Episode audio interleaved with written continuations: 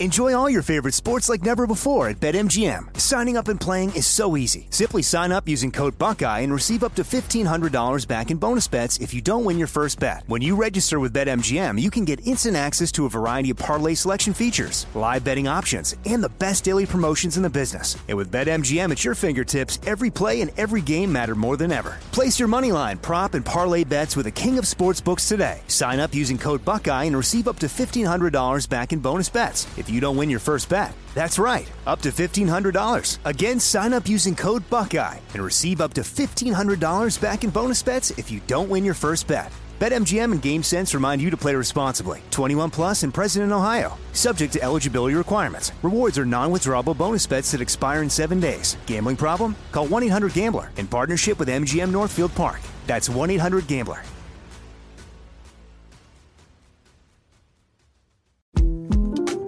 The 2024 presidential campaign features two candidates who are very well known to Americans. And yet, there's complexity at every turn. Criminal trials for one of those candidates, young voters who are angry.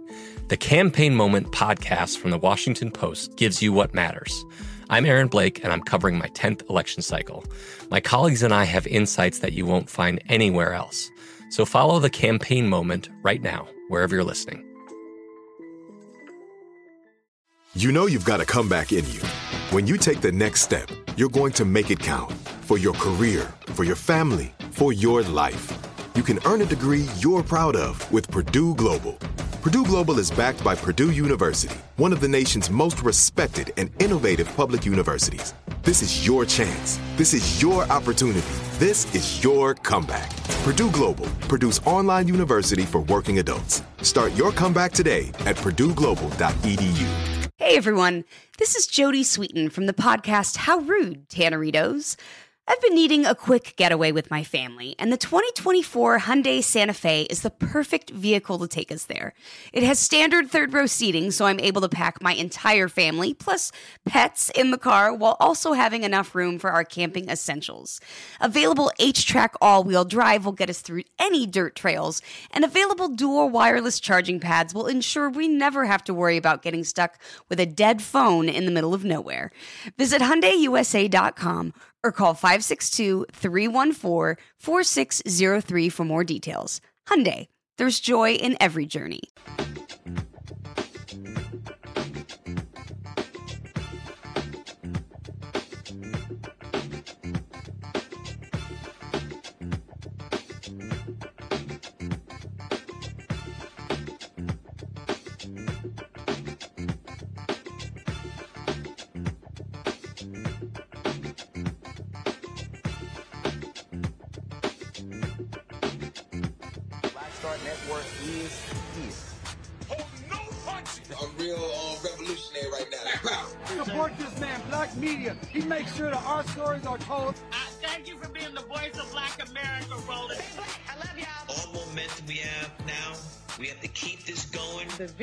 Looks phenomenal. See, this difference between Black Star Network and black-owned media and something like CNN. Mm. You can't be black owned media and be scared. It's time to be smart.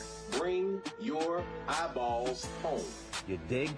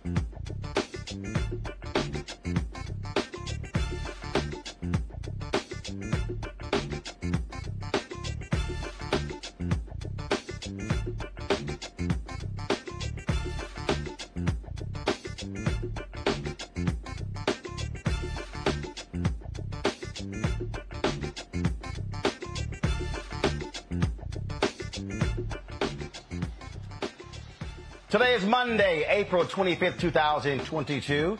Roland Martin Unfiltered, broadcasting live from Las Vegas, where I'm attending the National Association of Broadcasters Convention.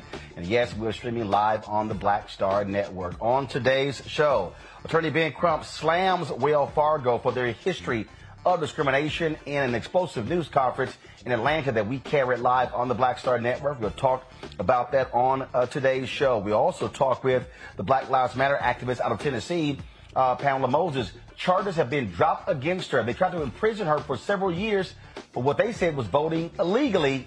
She didn't quite know. We'll talk with her and her attorney. Also, in Mississippi, a lawsuit claims that uh, the state Supreme Court are discriminating against black voters as a result of electing all Supreme Court justices at large. We will talk to one of the attorneys from the ACLU uh, who has filed that particular lawsuit. Last year, Toyota promised they would not, they would not be making any donations to any Republicans who stood up for, uh, who refused to ratify the 2020 election. So why is Toyota back to giving money to Republicans who chose not to ratify the election? Yeah, we'll break it down. Also, she was a freelance reporter for CBS News Corporation. She said the media company was grossly underpaying folks, uh, disregarded labor laws. She is in, in a lawsuit now that begins this week in Miami.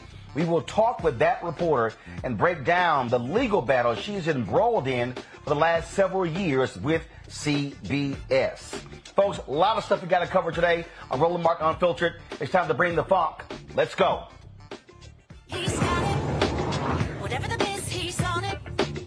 Whatever it is,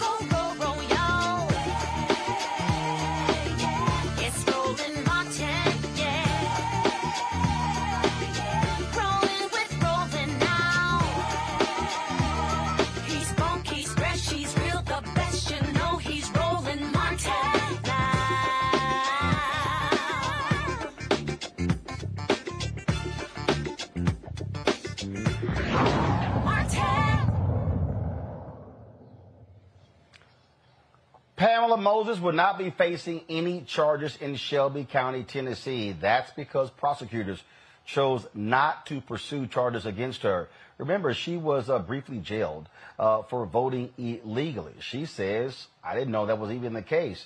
Uh, the decision came down on, on Friday. Uh, she joins us right now with her attorney, Rodney Diggs. Glad to have both of them with us on Roland Martin Unfiltered. Uh, Pamela, uh, just just sh- share with folks how you feel that this legal battle that you have been embroiled, embroiled in uh, is now over, hopefully.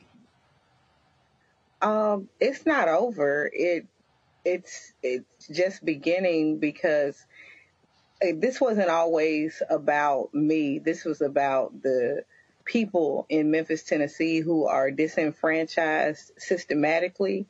And until that law that put me in this catch 22 is changed, I don't consider it to be over. I consider the battle to be over with the criminal charges, but I think that it's imperative that the law changes, and that's why uh, my attorneys are going to be working really hard on our next court date to complete our brief to get the restoration of my rights back because if you read the press release that the district attorney released, she said I was banned from permanently voting. And we do know that now to be the case. I didn't know that when I was charged with these crimes, but that is the law in Tennessee, and that is the unfortunate reality.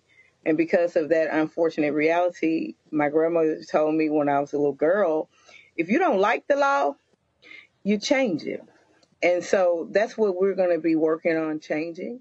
And we're going to also be seeking, you know, hopefully some type of retribution for my poor dog, Victor, that was murdered as a result of my false imprisonment from these charges. You know, like people don't understand how much I suffered from this, even though I'm okay and I, I don't look like what I've been through, but I did suffer a lot. And the loss of my dog is, it, it, it kind of haunts me daily. So, but so what happened? So explain to folks who don't know what happened to your dog. Well, my dog, who was uh, he was a security dog. I had him for um, companion and like because of the things I've been through, it's very difficult sometimes for me to wake up. And so my dog, he would wake me and my children up. He would protect me. And when I got arrested, my dog was taken to a place where we were paying, you know, $30 a day for him to be boarded. And somebody decided that he should be murdered and or they called it put down because they considered him to be uh, violent or vicious. But my dog was not vicious. He was just out of his element. He was a rhodesian ridgeback and had him for almost four years you know. And ever since i'd had him he had been like a part of our family and his name was victor edward johnson moses and so I really, that's what I was told what happened to him. But like, we really haven't gotten to the bottom of it. But my dog was removed from my home with the intentions to be boarded somewhere. But the doctor who, I, who, who's not really a doctor in my opinion, because my dog's doctor, veterinarian, said they don't put down innocent dogs, even if they, you know, try to bite somebody or something like that. They, they, they take them to the pound, and none of that happened because it was my dog. They just said kill it. Um, Rodney, when, when, Pamela talks about changing the law, uh, walk people through that. What law needs to be changed? Sure, Roland. So you have this archaic law out in, in Tennessee that if someone is guilty or charged with either a misdemeanor or a felony, then their voting rights are taken away. Now, there are certain elements that you can do that you can restore your rights back, which is um, you know, finish probation, you can pay all the fines that you may have. If you're on child support or if you have to pay child support, you have to pay back child support and you have to be caught up. There's a lot of hoops that one has to jump through before they can get their uh, voting rights back. But the issue is we want to change the law to make it that it doesn't matter if you have a felony or if you have a misdemeanor, that your rights should not be taken away. I mean, it should be consistent with all the other uh, states in the uh, in the U.S. right now. It's not consistent. It's very archaic. And so we want to try to move to change that, not just for Pamela to restore rights, but for also other individuals within Tennessee who um, aren't able to vote as a result of having a misdemeanor on their record. And Pamela, the reality is Tennessee has been one of those states that's frankly been uh, tightening their voting laws Republicans have been doing there, like Republicans have all across the country, making it more difficult for people to vote. This is absolutely voter suppression. Yeah, well, my, my lawyer spoke about one side of the, the law in which we want to change, but in my case, um, it was the type of charge that I was charged with, which made me permanently disenfranchised. He speak speaking about just generally, you know, if a person is convicted of felony, but I was charged with tampering with evidence, which something which I, you know, did not do eh, before this voting charge. And that particular charge in 2006, the legislator, the Re- Republican legislators, they, with the Democratic legislators, had passed a law with the legislative intent to keep people who were in public office from committing crimes. They passed this law saying if you're convicted of tampering with evidence, which is a crime against the government, that you could never vote ever again. Some people who rob people have more voting rights than I do based on the current law. But that particular charge was not intended for lay people, but this particular district attorney has applied that law to me, and I was just a regular citizen, even though that wasn't the legislative intent. So until that is changed, because it was entered into law 2006, I will never be able to get my voting rights back. And we have a scheduled hearing with the circuit court judge here who's going to look at the constitutionality of that and based on the attorney general's you know reasoning with the law that will either be changed or not. If that is changed then that will open a door for many people. Because if you get caught with weed and you try to hide it or eat it according to tennessee's law you'll never be able to vote again. That's how serious they have made these voter suppression laws that they it, they've extended it to just specific things to target black people or people who you know just poor people or people that might do something like that get caught with weed. We know everybody likes weed. You know, it, it's legal in 26 states in America except for Tennessee and where wherever else. The rest of the half of the country didn't like it. But if you get caught hiding weed during a traffic stop and they charge you with tampering with evidence, you lose your right to vote forever.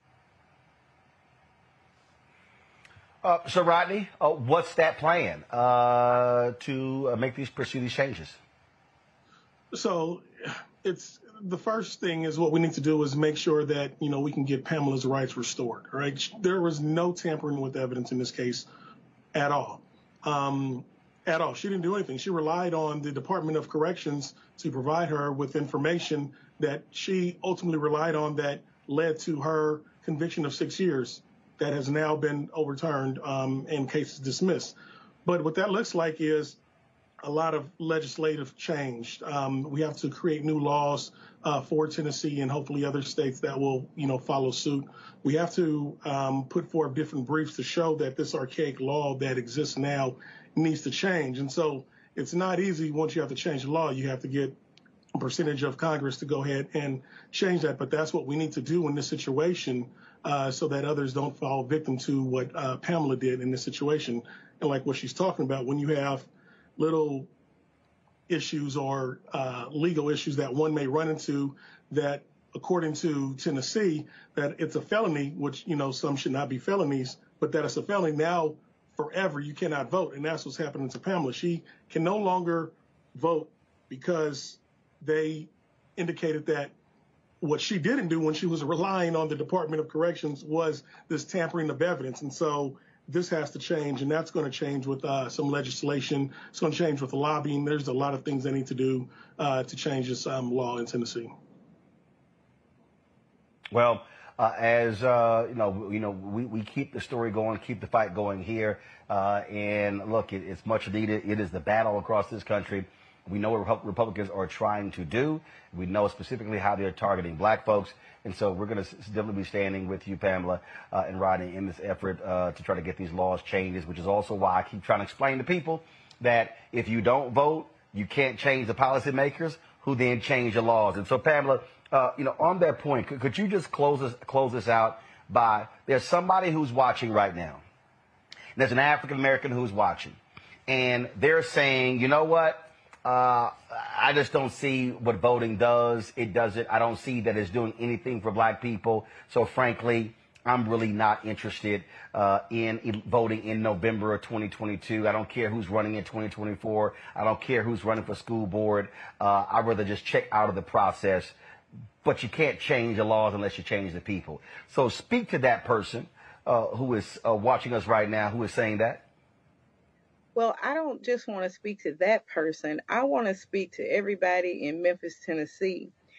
There is an election going on right now. November is not the most important election. That is the presidential election. But we have an opportunity here in Memphis to remove the person who did this to me. And I don't even care at this point who they pick. They could pick Mickey Mouse at this point. But we have an opportunity to do that. And whether you care about voting or not, people need to get out and vote in the primary and the general elections. Every dollar that is spent of our taxpayers, whether you're a convicted felon or not, our money is being spent on politicians to basically get a blank check to do whatever they want. We, the people, are the checks and balances, and we need to check the politicians and the public servants who are in office. And we need to get out and vote. It's not just something I'm asking people to do. I'm begging. I lost my freedom. I lost my dog. I lost opportunities that I'll never get again. I lost time with my child. And if you care anything about the future of America, whether you're black, white, brown, red, tan, or gold, you need to vote. I wish I could vote and you need to get out and vote. And if you vote, if you want to vote for somebody in the DA race, I would vote for Linda Harris. And whether she wins or not, I'm going to support whoever is running against her. And I just beg people to get out and vote now. If you can't do it, if you're elderly, get an absentee ballot. They'll mail them to you. There's plenty of ways to vote if you don't want to go there because of COVID. Get an absentee ballot. That's proof that you voted. And I just thank you, Martin. I'm sorry, Roland Martin, for this opportunity to speak to the people. I thank you for being diligent in covering my case and allowing me to get freedom. You know, I haven't got justice yet because I'm working still to get the rights restored. And hopefully, if I get my rights restored, this won't be the last you heard of Pamela Moses. I might run for mayor again. All right, then. Uh, Pamela, I appreciate it. Rodney Diggs, I appreciate it. Keep up the good fight. Absolutely. Thank, Thank you, Roland. you. Thank you for having me. All right, then. Appreciate it. Thank you so very much. Folks, we're going to go to our panel right now. Julianne Malveaux, she, of course, is Dean College of Ethnic Studies at California State University, Los Angeles. Uh, Reverend Jeff Carr, founder of the Infinity Fellowship in Nashville, Tennessee. And shortly we'll be joined by Dr. Omekongo Dibinga, professorial lecturer at the School of International Service, American University. Um, the, the reason I wanted her to speak to that issue, Julianne, because this is a woman who lost her freedom for trying to vote. This is not a conversation we're having about freedom, freedom, um, freedom fighters uh, singing in Parchman Prison. In I did it when you started, in but now I can't. 1964, n- n- 1965.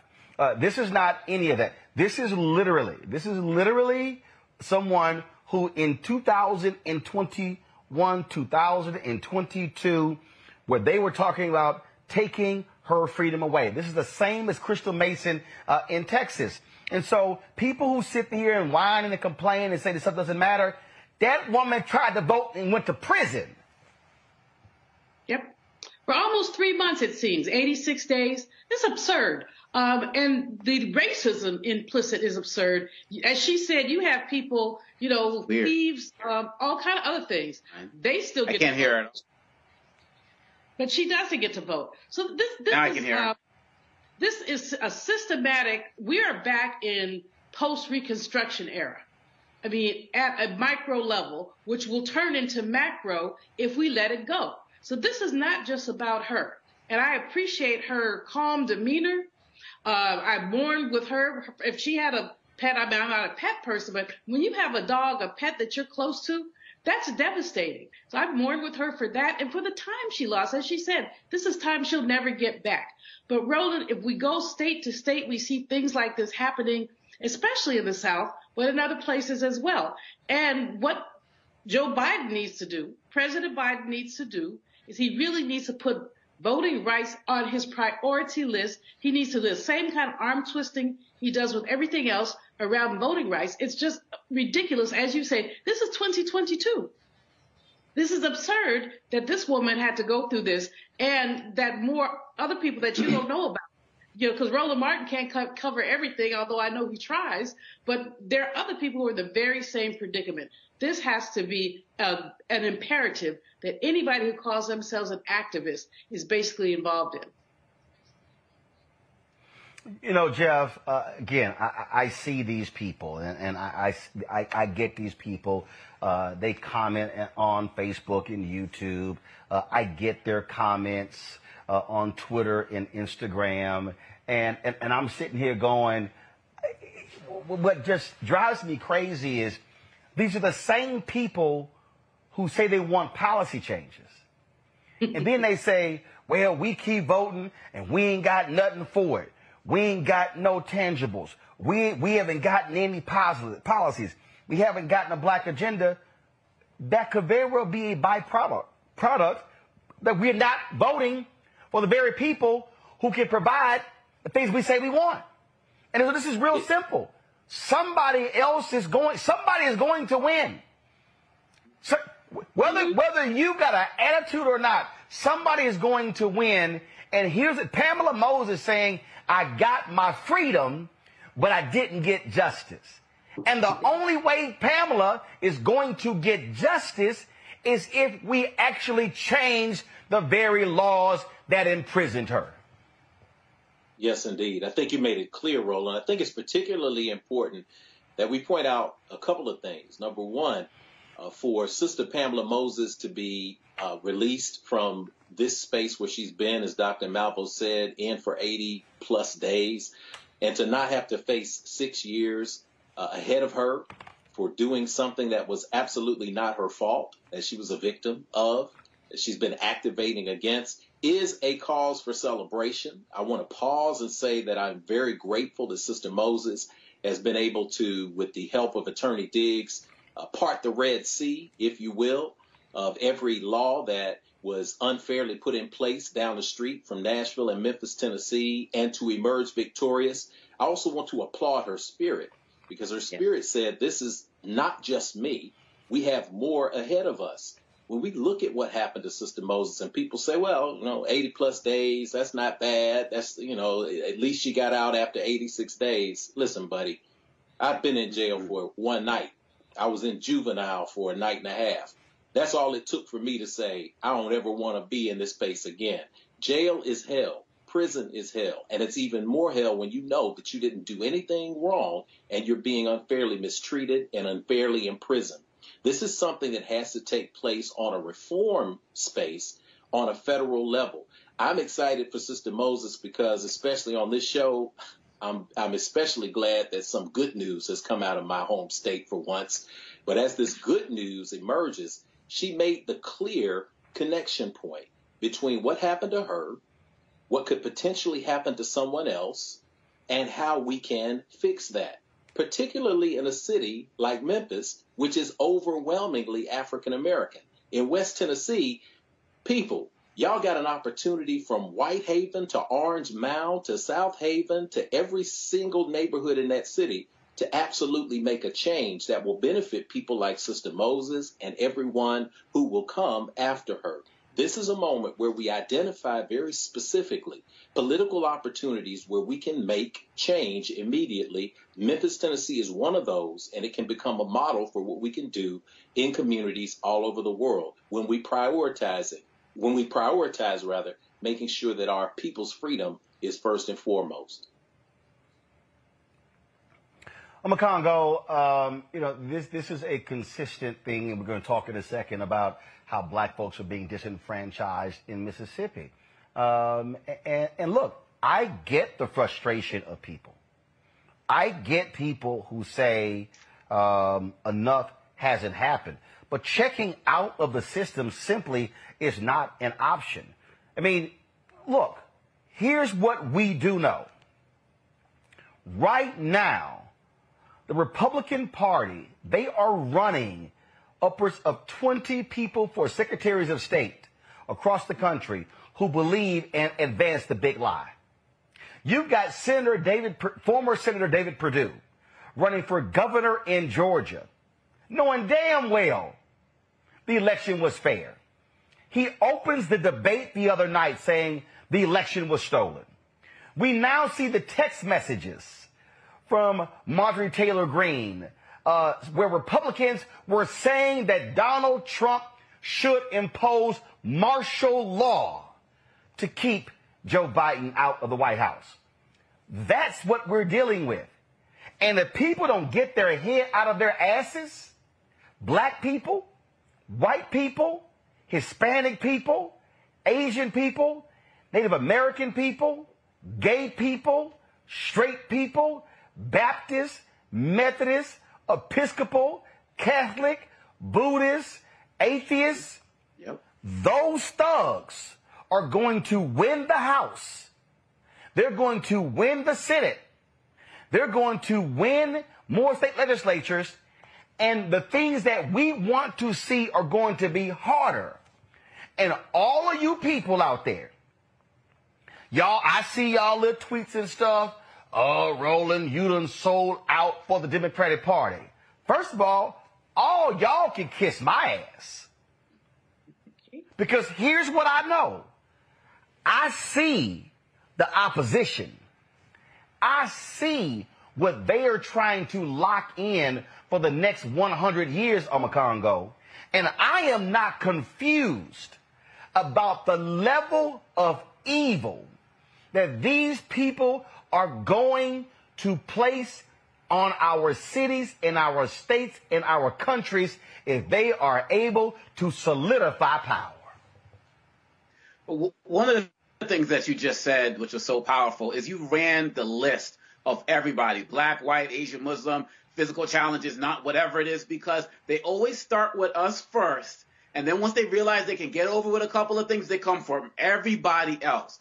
A couple of weeks ago on your show, you were talking about situations where a woman who had a physical disability of some sort, she wasn't allowed to vote because she couldn't physically put her ballot in the in in the in the ballot box, right? And because of these new laws, she couldn't get there, vote didn't count. And I remember her saying, "Now I see why this is such a problem." You guys, all of you, like you said, Roland, you all need to see that they're coming for all of us to do anything possible to maintain power. When we're talking about Sister Moses here, she's not in jail for, she wasn't in jail for, for voting, but for registering. But we got Mark Meadows, who was pulled off the roster in North Carolina for voter fraud, and all of these other guys who have committed voter fraud, people who are part of Trump's cabinet, who are still out there doing every single thing that they can do to work to maintain power and to face no repercussions, not even a financial repercussion. And so we see clearly every single day the hypocrisy and the double standard that exists when we have any type of discrepancy relating to voting versus these guys who have actually voted from their trailer parks, from their offices in DC, from their state homes in Florida. This is the hustle. And if we, it, it's literally now or never, Roland. We're going to start, if these guys get into power, we're going to see constitutional conventions, man. They're going to rewrite the Constitution. And if people think you're joking, if they think that I'm joking, and all of us who have been out there talking about this, you just wait and see. But we cannot wait right now. If we don't do it now, we'll lose it. I just finished my classes at American University today. And I told my students that in the 18, 19 years y'all have been alive, you all have lost more rights in the last 18, 19 years than the entire time that I've been alive, depending on the state that you come from. And by the time you go home for the summer, you're going to lose more. So what are you going to do after you leave classes? We're pontificating about all of this stuff. You're probably going to lose the right to vote if you don't take action now. Like you said, Roland, it's now or never. They're getting over. We're sitting there pointing fingers at each other and not getting involved in doing what we need to do. It's not too late, but it's going to be too late if we don't start yesterday, man. That's it. And, and folks, th- th- this is real simple for me. If there is a Republican, let me say it again. If there is a Republican that believes in the big lie, if there is a Republican that stands with Donald Trump, that person should lose in November. I do not care. If there's a Democrat and we agree on four out of 10 issues, and as a Republican and we agree on zero out of 10 issues, that ain't even a debate for me. I am warning all y'all right now. If Republicans control the House and the Senate in January, if they control more state legislatures, you are going to see some of the most pathetic and ridiculous things happen ever because that's the kind of people we're dealing with. I'm telling y'all, don't play games here. I'm warning y'all, don't play games because what they have in store is pure evil. Go to, go to break. We come back. We're going to talk about a lawsuit out of Mississippi as dealing with the evil there. Remember, they ch- Mississippi changed its state constitution in 1890 because they said they were sick of black people winning. Not one black person elected statewide in Mississippi since 1890, and black people are 40% of the state. We'll tell you about this lawsuit next. You're watching Roland Martin Unfiltered, broadcasting live from Las Vegas uh, on, the, on the Black Star Network. Back in a moment. On the next Get Wealthy with me, Deborah Owens, America's Wealth Coach, financial literacy. Without it, wealth is just a pipe dream. And yet, half of our schools in this country don't even teach it to our kids. You're going to hear from a woman who's determined to change all that, not only here, but around the world. World of Money is the leading provider of immersive financial education for children ages 7 to 18. We provide 120 online and classroom hours of financial education. That's right here on Get Wealthy on Black Star Network. This week on the Black Table with me, Greg Carr, reparations. Is it finally time? Two of the country's foremost authorities on the subject will join me to try to answer that very question. A powerful installment of the Black Table with me, Greg Carr, right here, only on the Black Star Network. Hello, everyone. I'm Godfrey, and you're watching Roland Martin Unfiltered. And while he's doing Unfiltered, I'm practicing the wobble. Enjoy all your favorite sports like never before at BetMGM. Signing up and playing is so easy. Simply sign up using code Buckeye and receive up to $1,500 back in bonus bets if you don't win your first bet. When you register with BetMGM, you can get instant access to a variety of parlay selection features, live betting options, and the best daily promotions in the business. And with BetMGM at your fingertips, every play and every game matter more than ever. Place your money line, prop, and parlay bets with the king of sportsbooks today. Sign up using code Buckeye and receive up to $1,500 back in bonus bets if you don't win your first bet. That's right, up to $1,500. Again, sign up using code Buckeye and receive up to $1,500 back in bonus bets if you don't win your first bet. BetMGM and GameSense remind you to play responsibly. 21 plus and present in Ohio. Subject to eligibility requirements. Rewards are non-withdrawable bonus bets that expire in seven days. Gambling problem? Call 1-800-GAMBLER in partnership with MGM Northfield Park. That's 1-800-GAMBLER.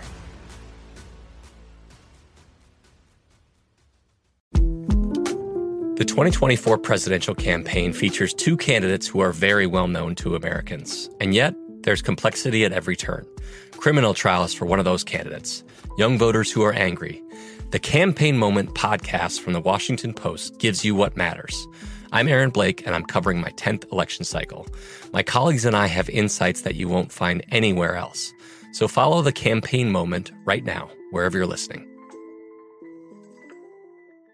This is it. Your moment. This is your time to make your comeback with Purdue Global. When you come back with a Purdue Global degree, you create opportunity for yourself, your family, and your future. It's a degree you can be proud of, a degree that employers will trust and respect. Purdue Global offers working adults like you over 175 flexible degree programs to meet your specific career goals. These include associate, bachelor's, master's, and doctoral degrees and certificates.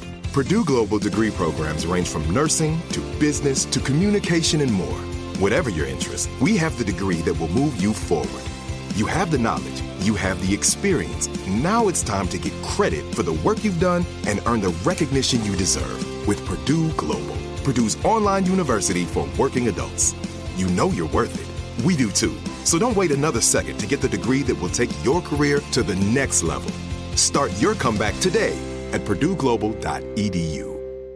Step into the world of power, loyalty, and luck. I'm gonna make him an offer he can't refuse. With family, cannolis, and spins mean everything. Now, you wanna get mixed up in the family business. Introducing The Godfather at ChumbaCasino.com. Test your luck in the shadowy world of The Godfather slot. Someday, I will call upon you to do a service for me. Play The Godfather now at ChumbaCasino.com. Welcome to the family. VGW Group. No purchase necessary. Void where prohibited by law. See terms and conditions. 18 plus.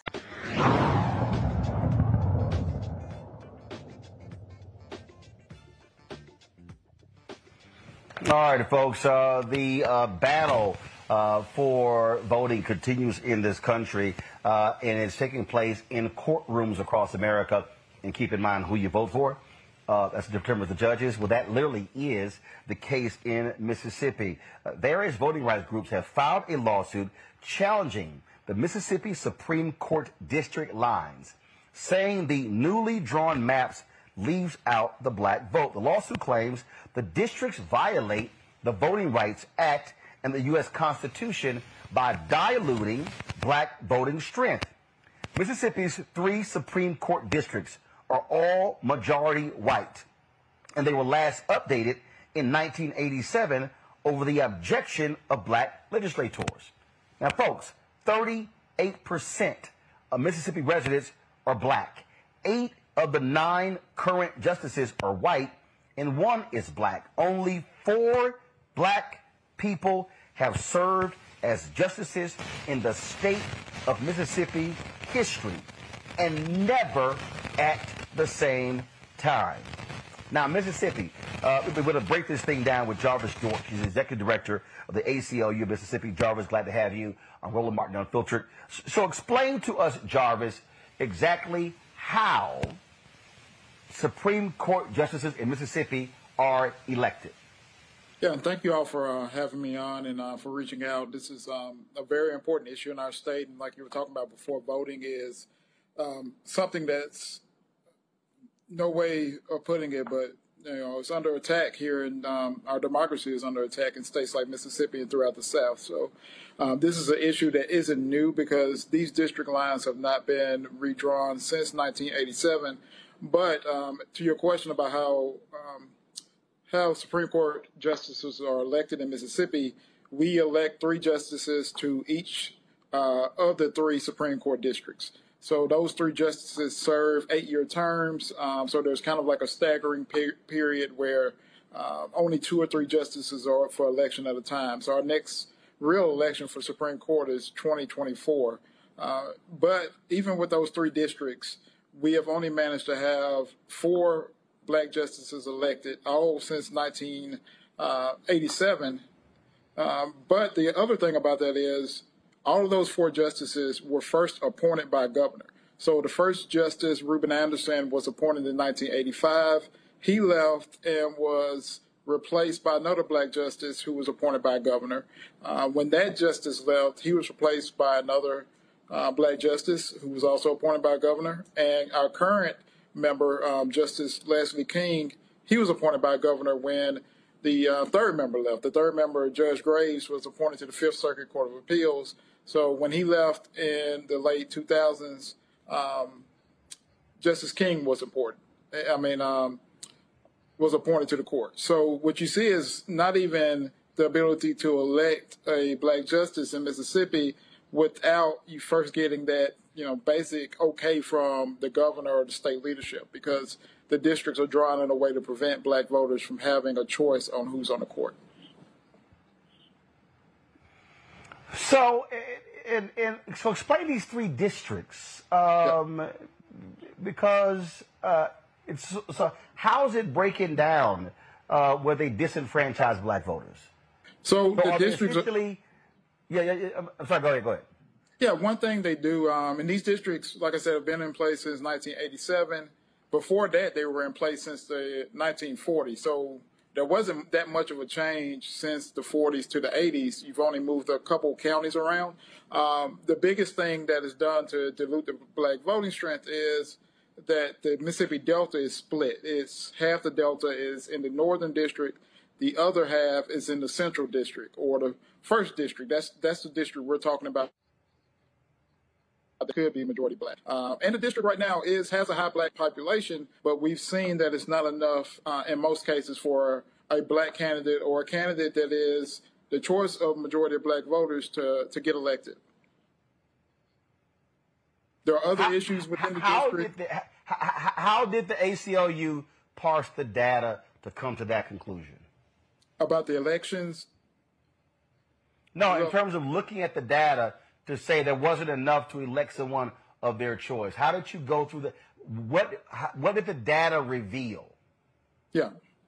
The data reveals that our voting in Mississippi is very racially polarized. We had a black woman that ran for the state Supreme Court in 2020. And based on the data that we saw in that election, um, 95% of white voters voted for the white candidate. Um, and these are nonpartisan. Wow. elections. Um, so you're seeing a lot of racialized voting. Uh, and this is something that prevents someone like that candidate who was a sitting member of our Court of Appeals, highly qualified, but she lost that election because this district is, you know, the district could be changed and, you know, very easily to elect, or not necessarily elect black candidates, but ele- allow black voters to elect candidates. Uh, but in, in this case, that's one of the clear examples of this district is how racially polarized people vote in that district. Wow. Uh, questions from my panel. Uh, first, uh, Omekongo, your question. Uh, f- first of all, thank you for this this work and bringing it to attention. I, I got to admit, I was floored by the part where you said that the four black ju- that, uh, black um, judges that we had were appointed by the governor, and it really speaks to how, how deep the system works there. Uh, one of the things I'm wondering is that do you feel like with these types of lawsuits that we can actually put ourselves in positions where we can get long-term changes as it relates to how the redistricting works, or is this just going to be a, a one-time thing that is only going to be effective as we come up to 2024? Um, for us, we're, we're looking at a long-term strategy about having better representation in our state. Um, I think you start at the top and realize, as Roland mentioned, we have never had a um, black person elected statewide in a state that's 40% black. Uh, we often see pictures like the one he showed of our state Supreme Court, where you have state leadership. Um, in that case, you at least have one black member. But a lot of the times you see our state leaders in a picture and it's all white, usually all white males. What we want to start doing is starting with the Supreme Court, um, allow Mississippi voters, uh, black kids growing up in Jackson or in the Delta, to see that you can have representation on this court and that there's no limit on uh, where you can get to in Mississippi, and that that includes, you know, even being governor of Mississippi. Um, but there's also some other uh, systematic things that we need to take on beyond the Supreme Court. Our our trial courts are heavily racialized as well. We have 22 district attorneys in Mississippi based on um, circuit courts, circuit um, districts that are created by the legislature. Of those 22 district attorneys, only five are black. Um, and again, this gets back to a state that is 40% black, and we're not electing black um, black candidates to represent us in our criminal justice system.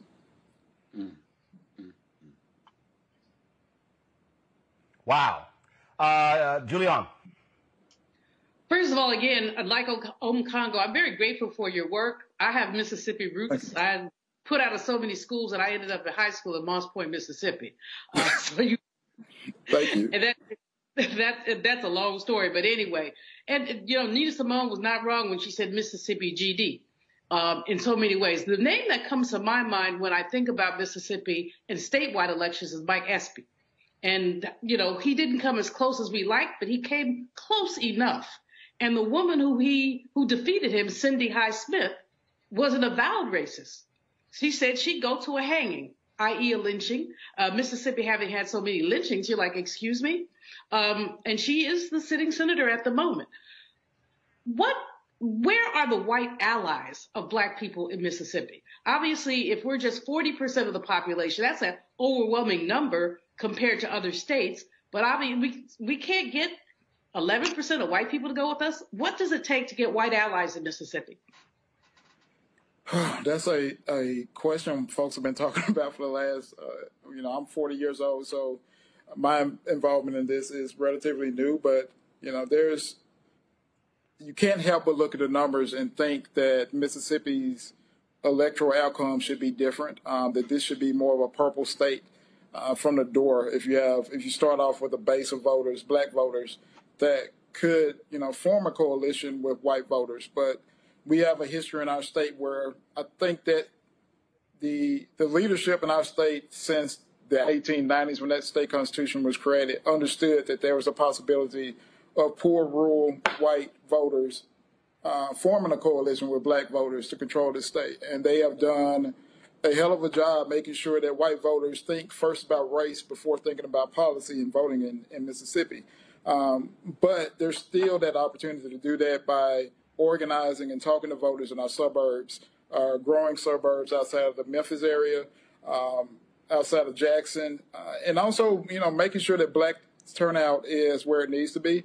We have had high turnout in some of the elections uh, in recent um, history, especially when Obama was on the ticket. But, you know, one of the things that we have run up against, even in the Espy race, was, you know, a lot of black voters thinking that it's not possible for us to win this race. And being reluctant to get their hopes up or get involved. And, you know, if we can, you know, get past that, and I think one of these things is showing that we can have more people at the top of some of these positions, like the state Supreme Court, we can get people to understand that this is not so far away, that um, there is reason to keep voting and keep organizing because this, you know, even though uh, Espy lost a couple times um, in that two-year span. It, it, we're talking about 60, 70,000 votes that we need to change, and that's attainable, but it's going to take some more organizing and work to do it.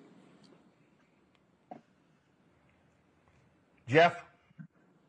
Yeah, Brother Jarvis, first and foremost, uh, thanks for the work that you're continuing to do. I know it's a thankless job, uh, but I know you're still doing it. And, and at 40 years old, you're right in the position that we need you to be in. You're young enough to have the energy to know what you're doing and old enough to be grown enough to do it well. So that battle in Mississippi has been one that we uh, have all kept an eye on for years. Uh, we'd love to see what the attorney general thinks, and I know some news outlets reached out to him today, but apparently in Mississippi it's uh, Confederate Memorial Day, so state Yeah. offices are closed. That should tell you a lot right there. Here in Tennessee and Nashville particularly, there are moments where we have been able to benefit as black people, as African American voters from elections that are low turnout. So because they're low turnout, the black vote, especially in spring elections, say May, is overweighted. Uh, and that's a strategic position that a lot of blacks who have gotten into position here have taken to actually get there, taking advantage of low turnout. I- Is there a, a path forward for changing the legislature, uh, for changing the laws that involves activating African American voters so that they do not need those white allies uh, during moments of low turnout? Yeah, so one of the things with our statewide elections, we we have elections in um, off year. So actually, we're going to have an election for governor and state legislature next year in 2023. Um, those elections are usually lower than the, the turnout in those elections are usually lower than the turnout in, say, a presidential election, um, and even lower when you get to midterm elections. So we're not expecting a high turnout in 2022, but we don't have any Senate races up. But in 2026, when um, our current senator um, is up for reelection, she is that's an opportunity to to win because that turnout is not going to match what it is in a presidential election. A presidential election is going to drive the turnout in Mississippi, which which is going to make it harder for black folks to um, overcome those numbers when folks turn out for someone like Trump or whoever the candidate is in 2024. So you're exactly right. There is an opportunity for us in these years like 2023, 2026 to, you know, ch- change the electorate and make the electorate more favorable to us um, by turning out in high numbers and coming out and um, you don't want to say surprising, but if you come out and make the electorate what you want to be in those years, uh, you could you could win those races. I think that's also the challenge that Mike Espy had in 2020, overcoming all of the folks that were coming out to vote for Trump. Um, despite being, you know, running a great race, he had to overcome that. Got it. All right. Well, look, uh, look, it, it's all a battle. Uh, keep it going. Uh, and the reality is, hopefully, uh, we will see uh, some changes uh, in the court system there. But but this is also, again, I keep talking about why voting matters. Uh, if you if Republicans have uh, made uh, they've gutted the Voting Rights Act as a result of the conservatives on the Supreme Court, and so you're using the VRA as your legal basis uh, for this. But when they gut it, that makes it even more difficult. And so uh, that's why voting for president determines who gets to pick Supreme Court justices. And so I just keep telling people that all of these things are linked together. We can't act like they're wholly separate. That's right. All right, Jarvis, I appreciate it. Thanks a lot. Appreciate it. Thank you all. All right, folks, got to go to a break. We come back. Toyota, Wells Fargo. Oh, we're discussing next. Toyota, stop giving money to Republicans who refuse to certify the 2020 election. Oh, but they quietly started giving money back. Wells Fargo, Attorney Ben Crump is slamming them for the discriminatory practices, saying they are preventing black opportunity. We'll show you some of today's news conference, which we stream live on the Black Star Network. Folks, you're watching Roland Martin Unfiltered, broadcasting live from Las Vegas on the Black Star Network. Don't forget, download our app. Our goal is to get 50,000 downloads by May 1st. Apple phone, Android phone, Apple TV, Android TV. Roku, Amazon uh, Fire TV, Xbox One, Samsung Smart TV. You can also contribute to our Bring the Funk fan club. Every dollar you give makes it possible for us to do what we do. I'm here in Las Vegas at the National Association of Broadcasters looking for new equipment, looking for new gear that can make it uh, easier uh, and better for us to improve our quality. So that's why I'm here in Vegas. I got here yesterday, leaving on Wednesday. And you can see your check of money order to P.O. Box 57196, Washington, D.C. 20037 dash 0196. Cash App is dollar sign RM Unfiltered. PayPal is R Martin Unfiltered. Venmo is RM Unfiltered. Zelle is Roland at RolandSMartin.com. Roland at RolandMartinUnfiltered.com. We'll be right back. I'm Dr. Jackie, and on a next A Balanced Life, it takes a village to raise a child, and truer words have never been spoken. If you're raising a child, you know that it's a blessed challenge like no other. Even more so if your child has a disability. We'll talk to parents and our expert panelists about the best way forward for your child to help you maintain your own sanity on a next A Balanced Life with Dr. Jackie on Black Star Network. We're all impacted by the culture, whether we know it or not. From politics to music and entertainment, it's a huge part of our lives, and we're going to talk about it every day right here on The Culture with me, Faraji Muhammad, only on the Black Star Network. When did you know that mm. this is what I want to do? I think right after high school, because in high school I was in all the plays. Well, I was always funny, but I didn't know nobody would pay me for it, you know. And then I saw Eddie Murphy. This was like 84 when I saw Eddie Murphy. Eddie Murphy was the hottest thing in the whole wide world, not just comedy. But anyway, he saved Saturday Night Live. If he hadn't starred in that, that show would be gone. He uh, he had done 48 hours, trading places. His first Beverly Hills Cop could wear the hell out of a red leather suit, and he wasn't but 23 years old. He was rich enough to pee cream, and he got all that telling jokes. I said, shit. I've been funny my whole life. I didn't know people give you money like that, so I went and got some Redd Foxx albums. I went down to my mama's basement where I was living anyway, and I stood in that mirror and played them albums and them jokes until I could tell them like they was mad. Wow. And that started me doing jokes, and then I went and did comedy in the street. I was standing on State Street, tell jokes and pass my hat, and white folks would come up and just hand me money, and I liked it.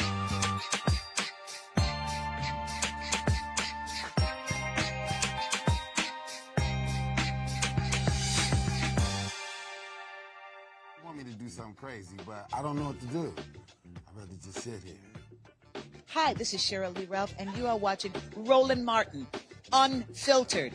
I mean, could it be any other way? Really? It's Roland Martin.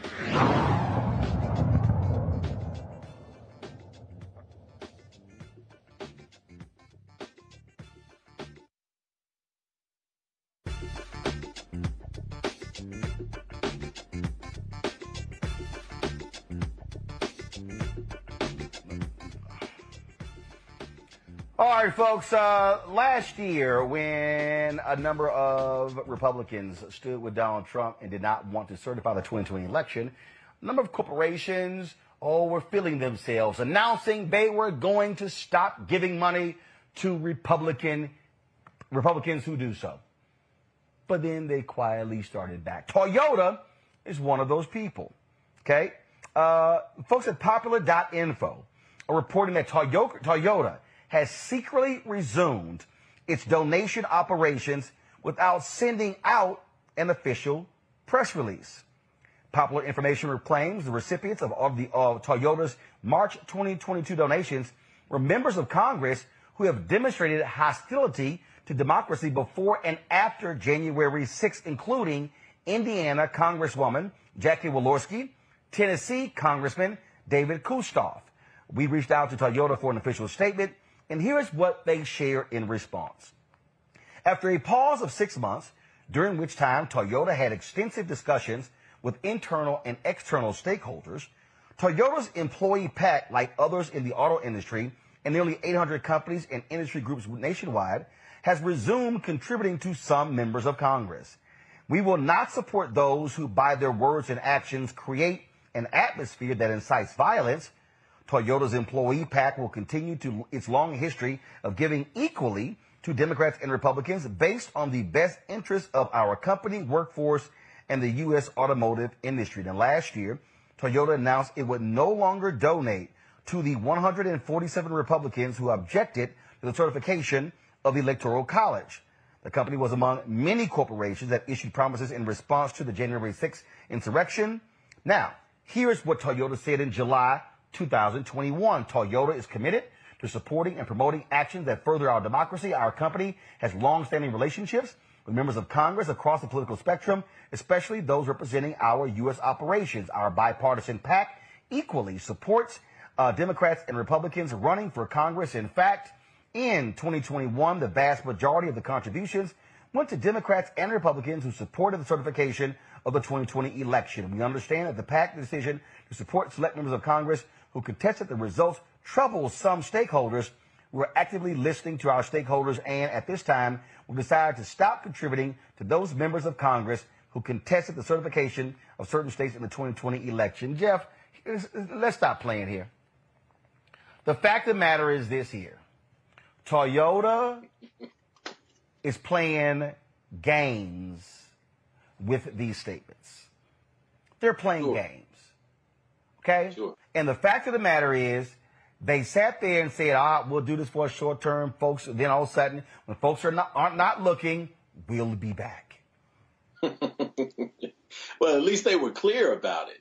You know, I used to do community organizing back in the day, and I would train neighborhood leaders on how to bring people together around issues. And whether you're following a grassroots model or a model by great organizers like Saul Alinsky, who taught models that President Obama actually put into place in Chicago and surrounding areas for great success, all great minds who organize know one thing that we all, as individuals, as groups, as organizations, as corporations, are motivated by one thing self interest. They said it in the statement that we saw. Uh, that's why, after saying that they would not contribute to people who challenged the certification, we see that between 2021 and now, they quietly went back. Over $55,000 contributed to uh, several dozen lawmakers who were a part of the movement to not certify the election. People who are believing that Stop the Steal is real. When you connect these dots and you clearly see that they're going to go back to what they do anyway, uh, it, it, it's no accident that you have the issues that you had in a story that you have been covering in an ongoing way in Mason, Tennessee. Uh, and Stanton, Tennessee, and the West Tennessee areas where Ford is relocating. The trouble that Mason is having is with Republican lawmakers who have decided to take over the state's finances because they invested $500 million with Ford to make sure that they could have infrastructure in place. That means that they are voting as a Republican legislature in Ford's best interest. So what do you think Ford will turn around and do?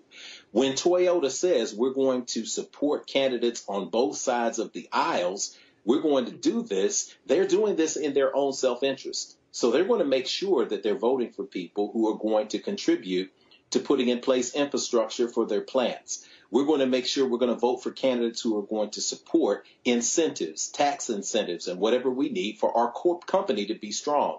In a capitalistic society, unfortunately, this is the kind of thing that happens. It was in their self-interest to be a part of the faux protest that was going on around the world when people were aghast at liberty and justice and freedom being challenged here in America. So at that point, it very much was in their self interest to join the crowd and to stand up and to get extra publicity for saying, we will not support candidates who supported this insurrection.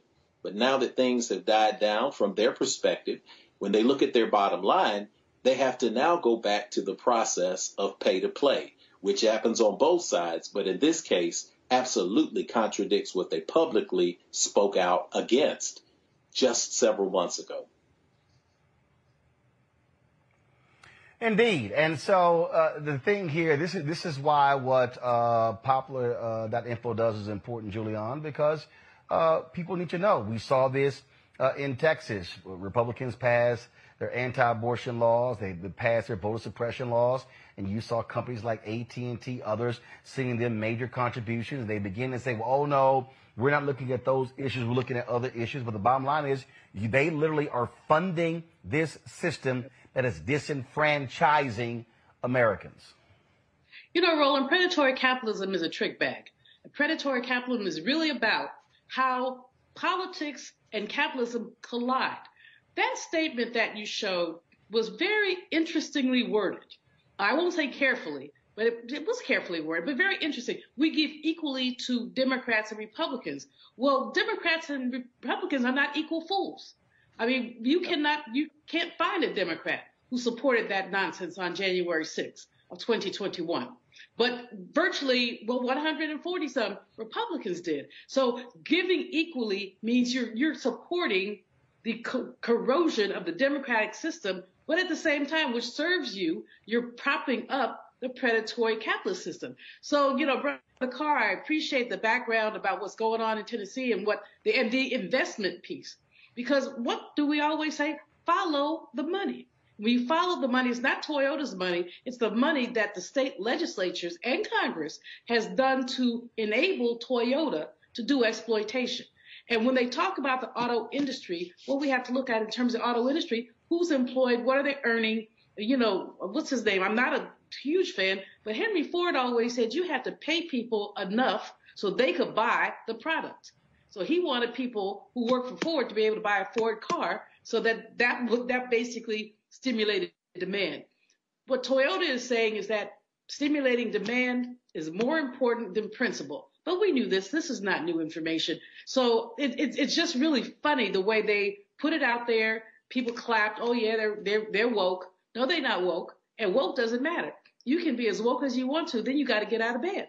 And when Toyota gets out of bed, they're going back to exploitation. They're going back to supporting vapid, evil Republicans. And when we look at what these people are doing, um, taking away voting rights, uh, gerrymandering, attacking our schools, attacking our teachers, attacking our school boards.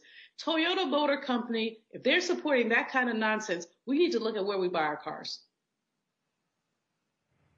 I keep trying to explain to folk Omekongo if you want to understand. Enjoy all your favorite sports like never before at BetMGM. Signing up and playing is so easy. Simply sign up using code Buckeye and receive up to $1,500 back in bonus bets if you don't win your first bet. When you register with BetMGM, you can get instant access to a variety of parlay selection features, live betting options, and the best daily promotions in the business. And with BetMGM at your fingertips, every play and every game matter more than ever. Place your money line, prop, and parlay bets with the king of sportsbooks today. Sign up using code Buckeye and receive up to 15 $1,500 back in bonus bets if you don't win your first bet. That's right, up to $1,500. Again, sign up using code Buckeye and receive up to $1,500 back in bonus bets if you don't win your first bet. BetMGM and GameSense remind you to play responsibly. 21 plus and present in Ohio. Subject to eligibility requirements. Rewards are non-withdrawable bonus bets that expire in seven days. Gambling problem? Call 1-800-GAMBLER in partnership with MGM Northfield Park. That's 1-800-GAMBLER.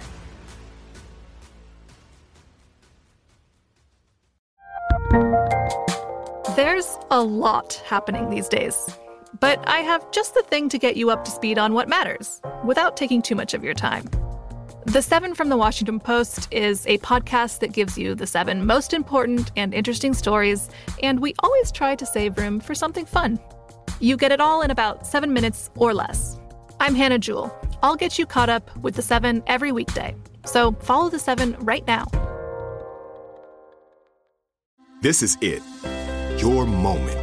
This is your time to make your comeback with Purdue Global. When you come back with a Purdue Global degree, you create opportunity for yourself, your family, and your future. It's a degree you can be proud of, a degree that employers will trust and respect. Purdue Global offers working adults like you over 175 flexible degree programs to meet your specific career goals. These include associate, bachelor's, master's, and doctoral degrees and certificates. Purdue Global degree programs range from nursing to business to communication and more. Whatever your interest, we have the degree that will move you forward. You have the knowledge, you have the experience. Now it's time to get credit for the work you've done and earn the recognition you deserve with Purdue Global. Purdue's online university for working adults. You know you're worth it. We do too. So don't wait another second to get the degree that will take your career to the next level. Start your comeback today at purdueglobal.edu.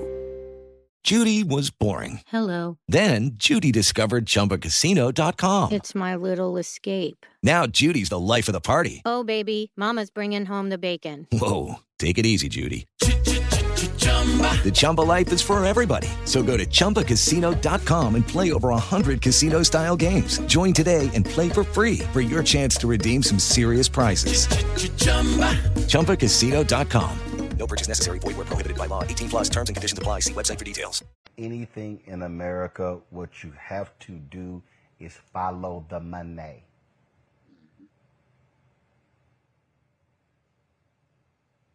It is, man. Look, I think that uh, you know what, what Dr. Malveaux said in the last point about buying the last car is uh, really poignant because Toyota. I'm talking to y'all right now. I'm a stakeholder.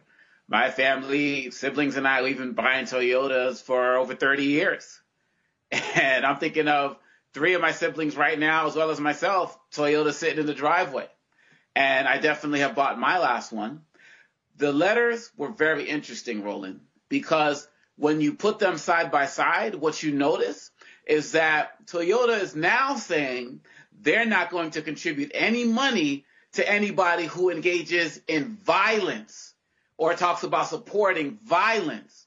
Whereas in the first one that you put up from 2021, they said anybody who's contesting the election. So they are trying to be very slick with their language and very slick with it. And we need to really call them out because like Dr. Malveaux was saying, there, this, this is not an equal thing that is going on. And I will add another thing that goes to Reverend Carr's point about the economic interest.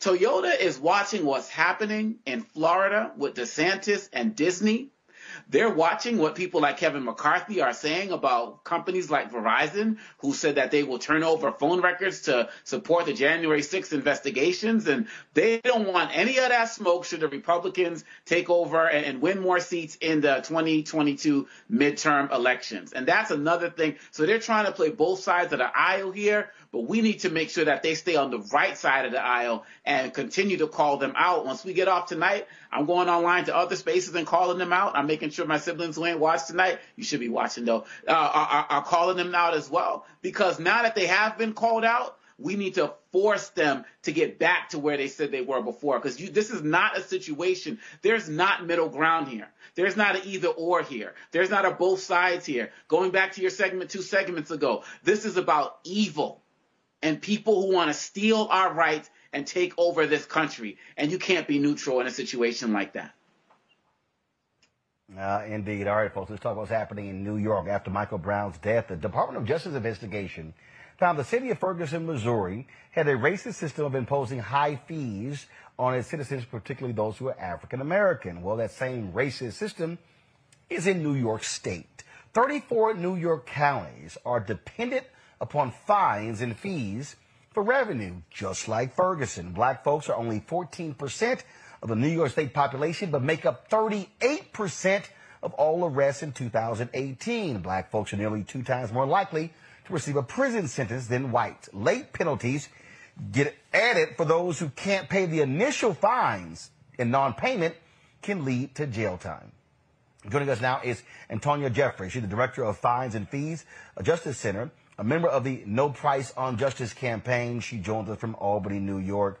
Um, you know, th- this is what we call uh, the black tax, the black poor tax, uh, where, frankly, black folks are targeted, targeted by police for uh, for you know small little things, these fines, and then they know very well how they begin to add up. And as, as we say, the system them in jail. I mean, th- these folks are making millions off the backs of black people and other poor people.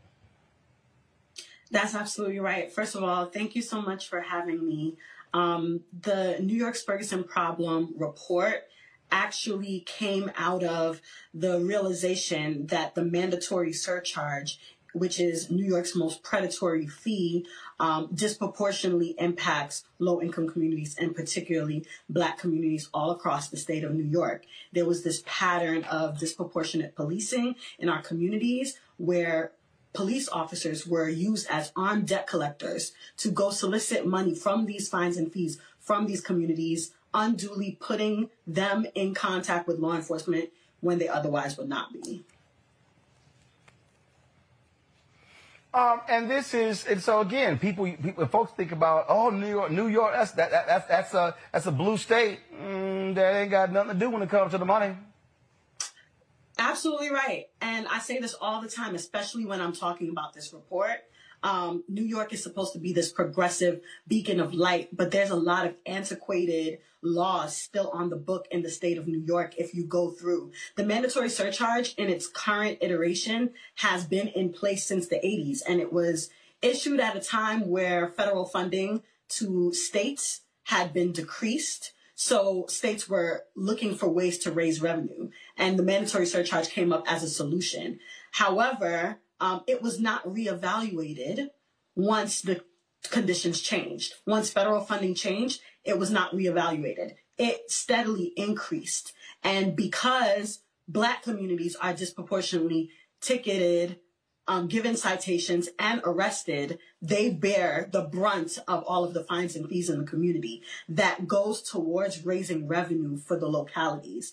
It's not like these fees have all sorts of different types of names that suggest where they go, but New York does such a poor job of tracking it that we can't even tell if the money is going towards what it says is going towards. For example, um, a conviction uh, bears a fee for a DNA data bank fee, even if no DNA is collected as a part of that conviction. That fee is mandatory. Um, but because there's such poor collection mechanisms, we don't even see that the fee actually goes towards DNA data bank. It goes into the general fund and then it goes right back into raising revenue for the localities. And it's ridiculous that it's happening on black and brown people's backs. What, so what are y'all doing? Is this, is a question of changing laws in Albany, the state capital? Is it a matter of do you have to actually go to each one of these counties, each one of these cities? So um, it is a state law. The mandatory mandatory surcharge are a set of state fees. Uh, what we see is that sometimes when a fee is assessed, say for a traffic ticket, uh, they will go to court. The person who received the ticket will go to court, and then it will be pleaded down to, to a lesser charge so that that money goes to the locality. So it's under the guise of public safety because that's why they're supposed to be getting these tickets. But really, it's just a form of regressive taxation. And because um, it's the black and brown communities that are disproportionately uh, ticketed that's where all the money is coming from. And you mentioned there are 34 localities across New York State that are as reliant or more reliant than Ferguson was at the time of Michael Brown's death. And that's important because Michael Brown might not have encountered the police at all if it weren't for police being used in this way for debt collection, for local revenue raising.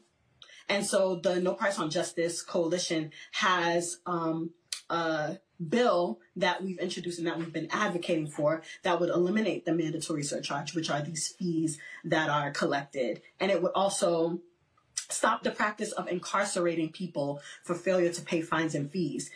Debtors' prisons has long been thought of to be eliminated it's something that's so archaic, but there are mechanisms within the law that still allow people to be jailed for failure to pay a fine for something that is a poverty related issue. Um, even down to very recently, one of our partners represents a client who was jailed at Rikers in the height of the humanitarian crisis for inability to pay a traffic ticket that can upend people's lives, especially in low, lower income communities. And it's not just in New York City. It's in all of the major cities across the state, in Buffalo, in Rochester, in Albany, in Syracuse, in the Hudson Valley. There are pockets of black and brown communities that are being disproportionately targeted and ticketed and buckled down with these fees. All right, then. Well, look, uh, the battle continues. Uh, there's so many fights that we have, and so uh, we got to fight them on all fronts, and we certainly appreciate the work that y'all are doing there uh, in New York State. Thanks a lot. Thanks for having me. All right, folks, going to a break. We come back. We're going to talk about uh, a lawsuit against CBS. Lawsuit says they are grossly underpaying people, and it impacts a lot of black people and other minorities. Also, Attorney Ben Crump going after Wells Fargo, saying they are denying black people opportunities to be able to build wealth because of their discriminatory practices. We'll show you some of that news conference and discuss it with our panel as well. Folks, a lot of stuff we got we're covering here as Roland Martin Unfiltered is coming to you live from Las Vegas, site of the National Association of Broadcasters Convention. I'll be back on the Black Star Network in just a moment. On the next Get Wealthy with me, Deborah Owens, America's Wealth Coach, financial literacy. Without it, wealth is just a pipe dream. And yet, half of our schools in this country don't even teach it to our kids. You're going to hear from a woman who's determined to change all that, not only here, but around the world. World of Money is the leading provider of immersive financial education for children ages 7 to 18. We provide 120 online and classroom hours of financial education. That's right here on Get Wealthy on Black Star Network. This week on the Black Table with me, Greg Carr, reparations. Is it finally time?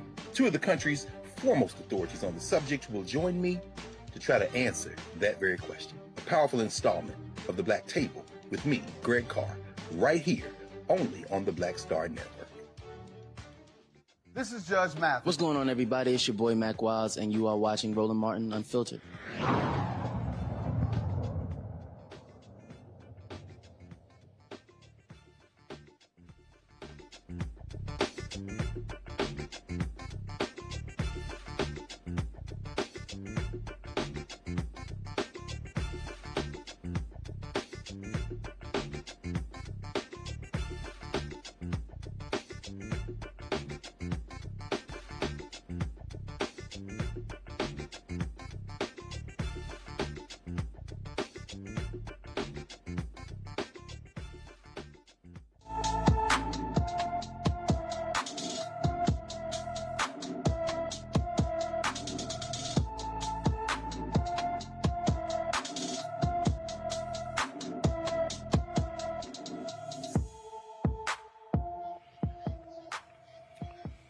24 year old Felicia Marie Johnson was last seen in Houston on April 15th. Felicia is 5 feet 4 inches tall, weighs 150 pounds, with long black hair and has brown eyes. She has a large butterfly tattoo with two roses on her right shoulder. Anyone with information on Felicia Marie Johnson's disappearance should call HPD, the Houston Police Department's Missing Persons Division, at 832-394-1840. That's 832 uh, 394 uh, 1840. All right, folks. Uh, but when you're watching the news, whether it's a local newscast uh, or a national newscast, and you're tuning into ABC, NBC, or CBS, uh, and you're looking at these reporters, you might actually think that you're looking at a full-time reporter. It's not always the case you're often looking at people who are being paid a day rate for their job. And it is not um, a significant uh, day rate. Uh, there's a class action lawsuit, class action labor law and sexual discrimination and age discrimination lawsuit that is happening right now against CBS Broadcasting Corporation. They will go to trial this week. Uh, my next guest uh, filed the lawsuit. Silva Harapetian, she filed this lawsuit, folks, because she worked as a freelance reporter and producer for the CBS owned and operated station in Miami. When she complained about her pay, the work culture, discrimination, harassment, and safety, she said they stopped hiring her. They stopped giving her work. This has been a long battle, and it involves uh, some serious allegations against CBS Broadcasting. Silva uh, joins us right now. Silva, glad to have you here. So, um, so, so for people who don't quite understand our business, again, they think, oh, I'm watching Silva. I'm seeing her every day on this station in Miami. It's CBS. She's hit the big time. Not everybody that they're seeing is actually a full-time worker. Yes, and that is partially the problem because freelance workers are being hired in place of full-time employees. And the reason that's a lucrative thing to do for CBS and or any other corporation is because freelancers are paid at a day rate and they are paid significantly less than uh, their counterparts who are full-time. Not to mention the fact that CBS, uh, who hired freelancers, including me, also did not give us any of the benefits that come with working as a full-time employee. That means there's no overtime. That means there is no pay days off. That means there is no health uh, coverage. That means that there is, if I'm sick and I can't work, that means I'm not getting paid. So in addition to paying freelancers a fraction of what full-time employees are paid, we also don't get the benefits. We do the exact same job. We show up exactly the same way. We are scheduled exactly the same way. In fact, freelancers were actually in CBS forced to request time off, right? Uh, which means we were also forced to work holidays because full-time employees wanted those days off. And we cover breaking news and risk our lives exactly the same way. But we are paid significantly differently. And in this particular case, it's about unpaid wages. When we work, we expect to be paid. And when we work hours and we are not paid for those hours, that is called wage theft. And we don't hear about wage theft very often because we associate wage theft with, you know, day laborers and undocumented workers and immigrants. But wage theft actually takes on many forms. It can either be someone not getting paid um, overtime. It could be someone not being paid for their benefits. It could be an employee being misclassified as an independent contractor. It can be someone being paid less than a minimum wage. All of these things that that that add up to an employer not compensating an employee.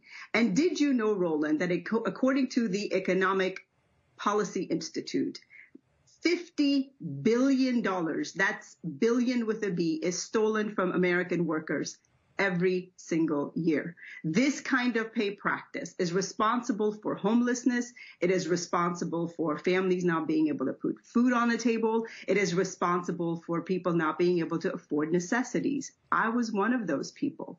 I am in, in people's living rooms every day talking about how to stay safe in, in, in times of hurricane, how to get the latest information um, when there's breaking news. But I couldn't afford a car. I had to ride my scooter to work. And here's the thing. I am one face and I am one voice, but I represent hundreds of people, current and former employees who have told me in private and in confidence that this is something that they have experienced. Many are traumatized and afraid and terrorized about coming forward. These are reporters and producers, people work in newsrooms across the country who are experiencing the exact same thing. This is a systemic issue that these corporations have mastered in keeping us in check and in quiet. And the irony of all of this is that I was hired as a journalist to ask questions. I was hired as a journalist to hold other businesses and other people accountable when they skirted the law or broke the law. I was hired to be the voice for people who are who are suffering for suffering from injustice. Yet somehow I lost opportunity. I have not worked since I filed this claim uh, for four years.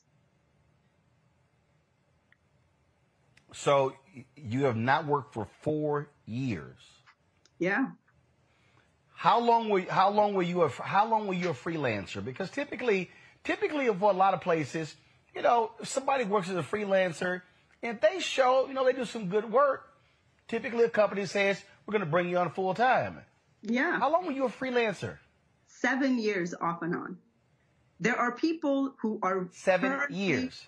Seven years. There are people who are currently working in places like Los Angeles, in Miami, in uh, New York, in Sacramento, in Philadelphia, who have been in freelance positions for years. Freelance is supposed to be temporary, but you know, when when you were able to save that kind of money, right?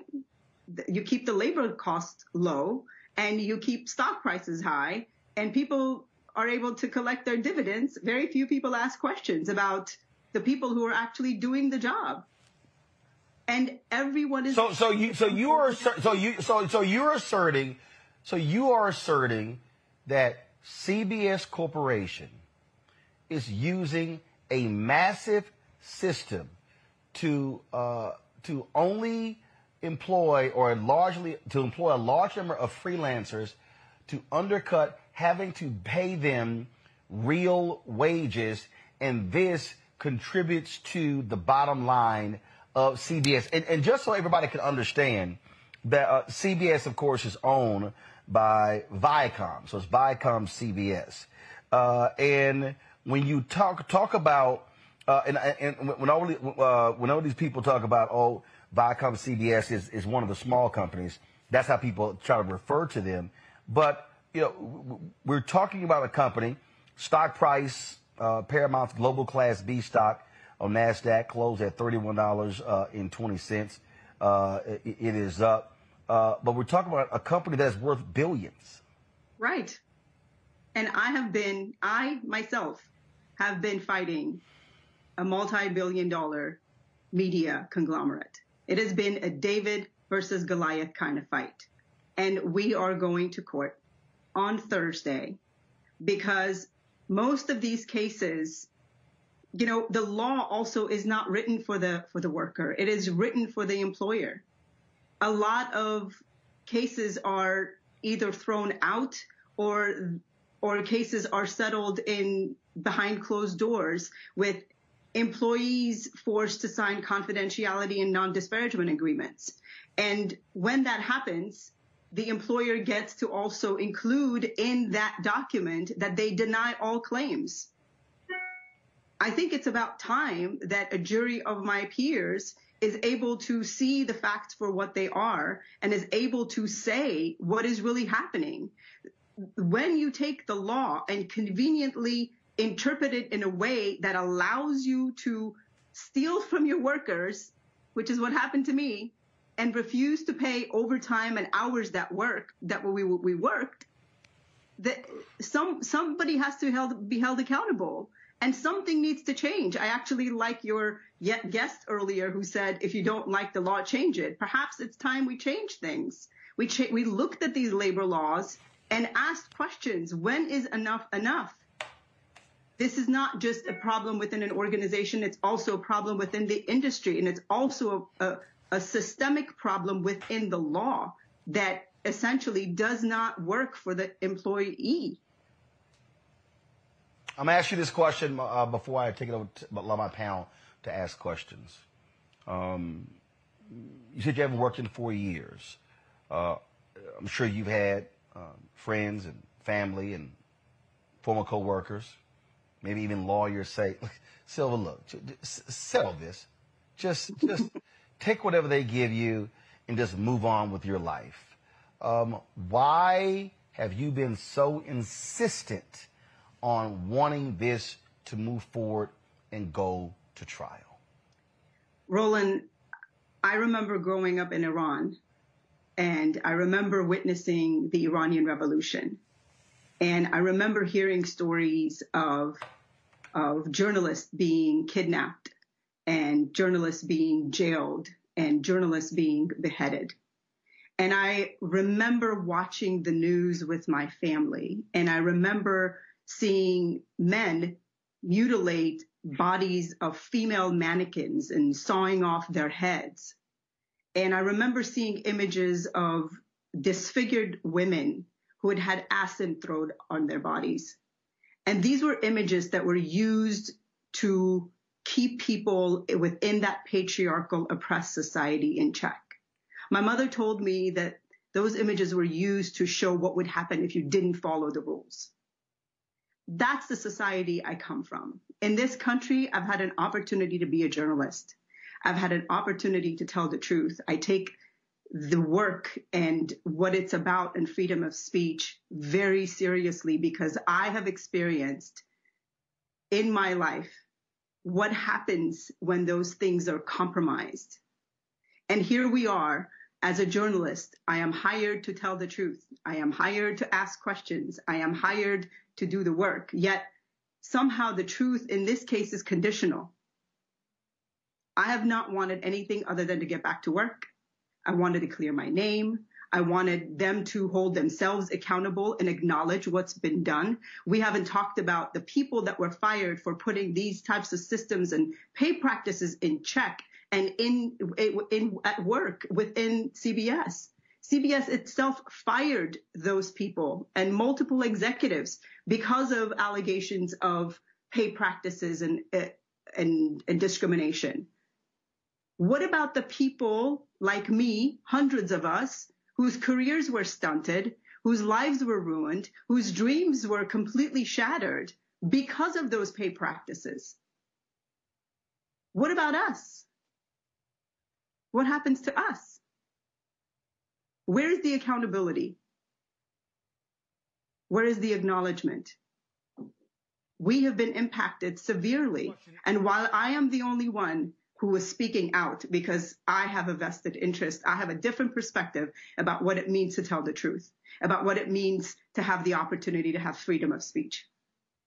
But there is daily that I receive calls from people who call and privately cry on my shoulders about how this has impacted them.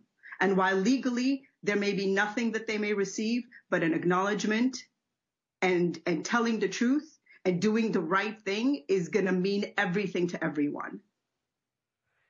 So yeah, I could take the money, but I'm not willing to sign on a, on a dotted line that says they, they get to deny all of the charges because they have said in documents, their executives have said, we have hired freelance workers at all of our 28 owned and operated stations for decades. And we have pl- paid them a flat rate that is based on an eight hour workday. I don't know about you, Roland, but I have never worked an eight hour as in, in the news department in a newsroom. And we did so because it was administratively more convenient. That's been admitted already. Let's go to, indeed. Let's go to a question from a panel. Julianne Malveaux. Julianne, your question. Sister, I have to tell you, you are my shero. Um, I'm a labor economist by background, and when some of the words you're using are words that are not often used in the same sentence with a professional people, like wage theft. You usually think of someone with wage theft that they're working on an assembly line or that they're mm-hmm. at one of the big box stores or something like that. You don't think of it as professional people who've been highly trained, who have degrees, who have put their time in. So the word wage theft need to be used a lot more. Often. So first of all, I want to thank you for bringing that up. The second thing that's really important about what you said is about confidential settlements. Because see, if there's no record, then there's no precedent. If people sign an agreement say, I'm going to give you six figures, just go away, and um, but you can't tell anybody, then there's a pattern and practice of discrimination, but you can't document it. And this happens far too often in corporate America. There are, you know, piles and piles of people who they took, I won't say the easy way out because many of them, like you, uh, you haven't worked in four years. Many have not worked in several years, and they get down to, you know, I don't know your circumstances, but they get down to their kids need tuition, their spouse is about to leave them, and they're like, let me take the money and run. Um, so you have enormous determination here. But what, Trey, I know you talked about the, I shuddered when you talked about the beheading, et cetera, uh, in the Iranian case, but it has to be something more than that. What is that inside you that once makes you want to fight. This you're like um, ant fighting the elephant. Uh, an ant might win, but uh, what?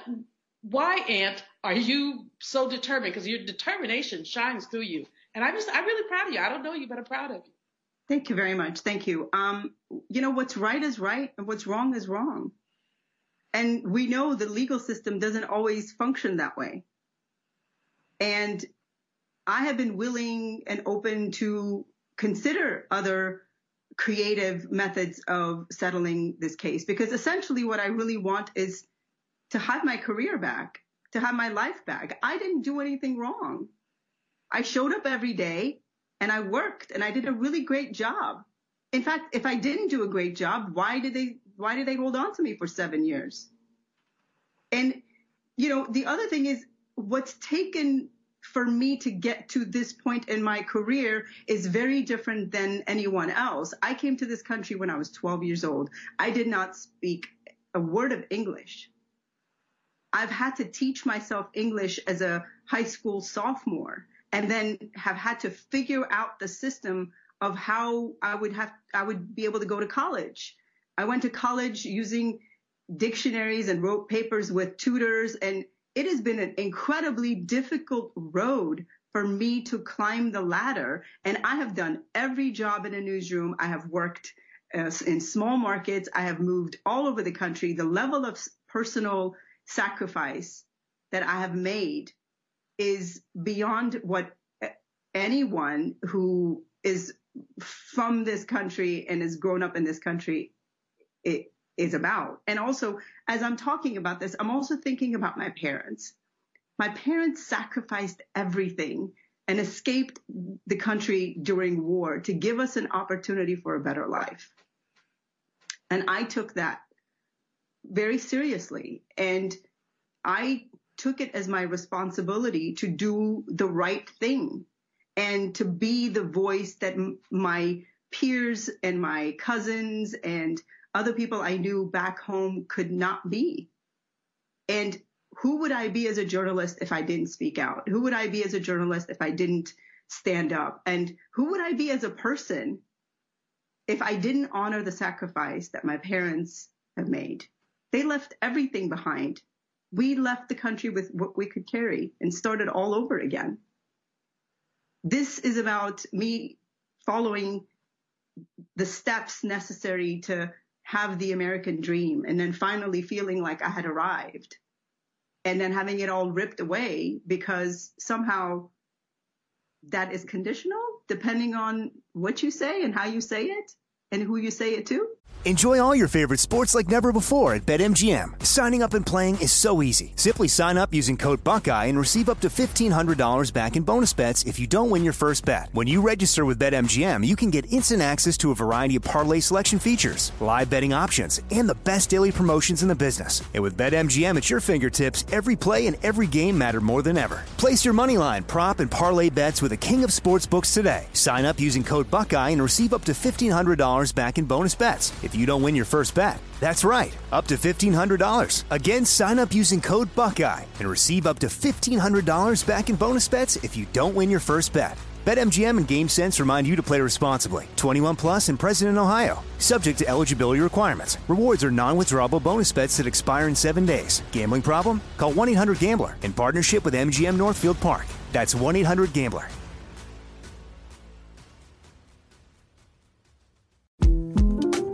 The 2024 presidential campaign features two candidates who are very well known to Americans. And yet, there's complexity at every turn. Criminal trials for one of those candidates, young voters who are angry. The Campaign Moment podcast from the Washington Post gives you what matters. I'm Aaron Blake, and I'm covering my 10th election cycle. My colleagues and I have insights that you won't find anywhere else. So follow the Campaign Moment right now, wherever you're listening. This is it. Your moment. This is your time to make your comeback with Purdue Global. When you come back with a Purdue Global degree, you create opportunity for yourself, your family, and your future. It's a degree you can be proud of, a degree that employers will trust and respect. Purdue Global offers working adults like you over 175 flexible degree programs to meet your specific career goals. These include associate, bachelor's, master's, and doctoral degrees and certificates. Purdue Global degree programs range from nursing to business to communication and more. Whatever your interest, we have the degree that will move you forward. You have the knowledge, you have the experience. Now it's time to get credit for the work you've done and earn the recognition you deserve with Purdue Global, Purdue's online university for working adults. You know you're worth it. We do too. So don't wait another second to get the degree that will take your career to the next level. Start your comeback today at purdueglobal.edu. Xumo Play is your destination for endless entertainment. With a diverse lineup of 350 plus live channels, movies, and full TV series, you'll easily find something to watch right away. And the best part? It's all free. Love music? Get lost in the 90s with iHeart 90s, dance away with hip hop beats, and more on the iHeartRadio music channels. No logins, no signups, no accounts, no hassle. So what are you waiting for? Start streaming at play.xumo.com or download from the app and Google Play stores today. All you can stream with Xumo Play.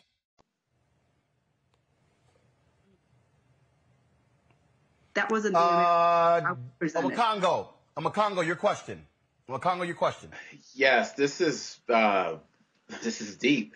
Uh, as a professor, you know, I hear we have conversations with professors across the country about issues relating to different, you know, tenured professors versus assistant professors versus adjuncts versus professorial lecturers and how there's like a discrepancy there. But at least in those cases across the country, the professors at least have some benefits, like employee benefits, even if it's like temp, like nine months worth of benefits. You're talking about not even having that in your situation and you and your colleagues. The question I have for you is that since we can't obviously join the lawsuits, and then you also said you have a lot of journalists out there who are scared of speaking up for fear of any type of reprisals, not getting hired or maybe getting fired. What can we do to support you all? Are there GoFundMe campaigns? Are, is, are there campaigns that uh, pressure we can put on networks who are found to do these types of things? Because I can't think that there are people out there who are watching you all every day who will find out about this story and not want to do something to support you all because we watch for y'all, not the ownership. What can we do? Yeah, I mean, the, and Roland can break this down better than I can, but the reality is the public can can speak up because essentially the work we do determines the rate of the advertising minutes, right, that are sold within within their programming. And then advertisers are buying the time to then entice the viewer to buy the product. But I wonder if these advertisers know how the employees are being treated. And if they did, what would they do about it? Especially when you look at some of the things that we've discovered during the course of this, this case, which is, you know, we've discovered that freelancers that were hired in place of full-time employees were mostly minorities, were women, people of color, and members of the LGBTQ community. They were disproportionately paid less and had fewer opportunities than anyone else. So when I continued to ask for a full-time job, by the way, I was paid $210 a day. I continued to act, to be asked to be made full-time and I was told by a female news director that the job isn't available to you. It now makes sense what that meant. Mm-hmm. So I think it's time that we we publicly spoke out about the way people are paid, the way people are treated, about accountability, about, and thank you for the GoFundMe page. I mean, I, I, I suspect I will have significant attorney's fees, but the, the reality of the matter is that something needs to change within the law as well, because the law is skewed to protect the employer, not the employee. They have dismantled claims in my case using statute of limitation and and legal jargon which I don't really understand and they've taken apart they've surgically taken apart specific parts of my case because of all of these hindrances with that and parameters that are in the law that do not benefit the worker in any kind of way. Jeff? Uh, yes, first, uh, first and foremost, Silva, thanks again for your struggle. Uh, I want to assure you on behalf of everybody watching that your struggle is not going to be in vain. You've been through too much. And as Steve Jobs said, we can't connect the dots going forward. We can only connect the dots going backward. Uh, I'm going to pause. I know I don't know if Roland will get mad at me for saying this right now, but uh, if you're watching this right now, you should hit the like button. You should share this because this is a very real conversation. And I'm going to be really transparent right here. Last 30 years of my life, I primarily made my living as a 1099 employee. That means I'm a freelancer. That means that if I don't create, if I don't conceive of things, if I don't go out there every single day and find a way to make it happen, I just don't eat. So I'm uniquely sensitive to people who are hired to be day wage workers. People may look at you and they say, Oh, Sylvia, she's got it going on. She's articulate. She's on television. She's got everything going. $210 a day. Let me give you all some perspective before I ask Sylvia your question. $210 a day sounds like a lot if you're making $15 an hour, but when you're a freelance employee, commercials that you see people shooting where people are loading trucks and putting up harnesses and doing grip work. When you see the movies and they say this is a grip job, that grip job, you can get a grip job at 375 a day. And you're not doing the investigative work that an employer is putting on. You're just carrying stuff from point A to point B. CBS is a major international corporation. Uh, they've settled lawsuits for millions of dollars. Uh, their stock price is healthy. When you talk about CBS, you're talking about Viacom, you're talking about MTV, you're talking about Showtime, you're talking about major networks. Sylvia, you're going to win this struggle, but I want you to give people an understanding uh, who may say very rude things to you uh, of what life is like for you now by answering this one question. What do you say to people who say, well, you're on TV, so you should be satisfied with just getting good exposure there? Well, I will say that that is exactly what we've been conditioned to believe within the industry to then accept the realities of working for free, right? Mm. We have been told yes. that you go to a small market and you do extra work and you go above and beyond uh, to hone your craft. And this is what you must do in order to climb the ladder, which is fine. I did that willingly. I worked, you know, 10 hours a day when I worked in Oklahoma and Texas and Detroit and, you know, 10 hours a day and then I would I would stay behind and I would do more work and, and I would study other people and I would I was honing my skills.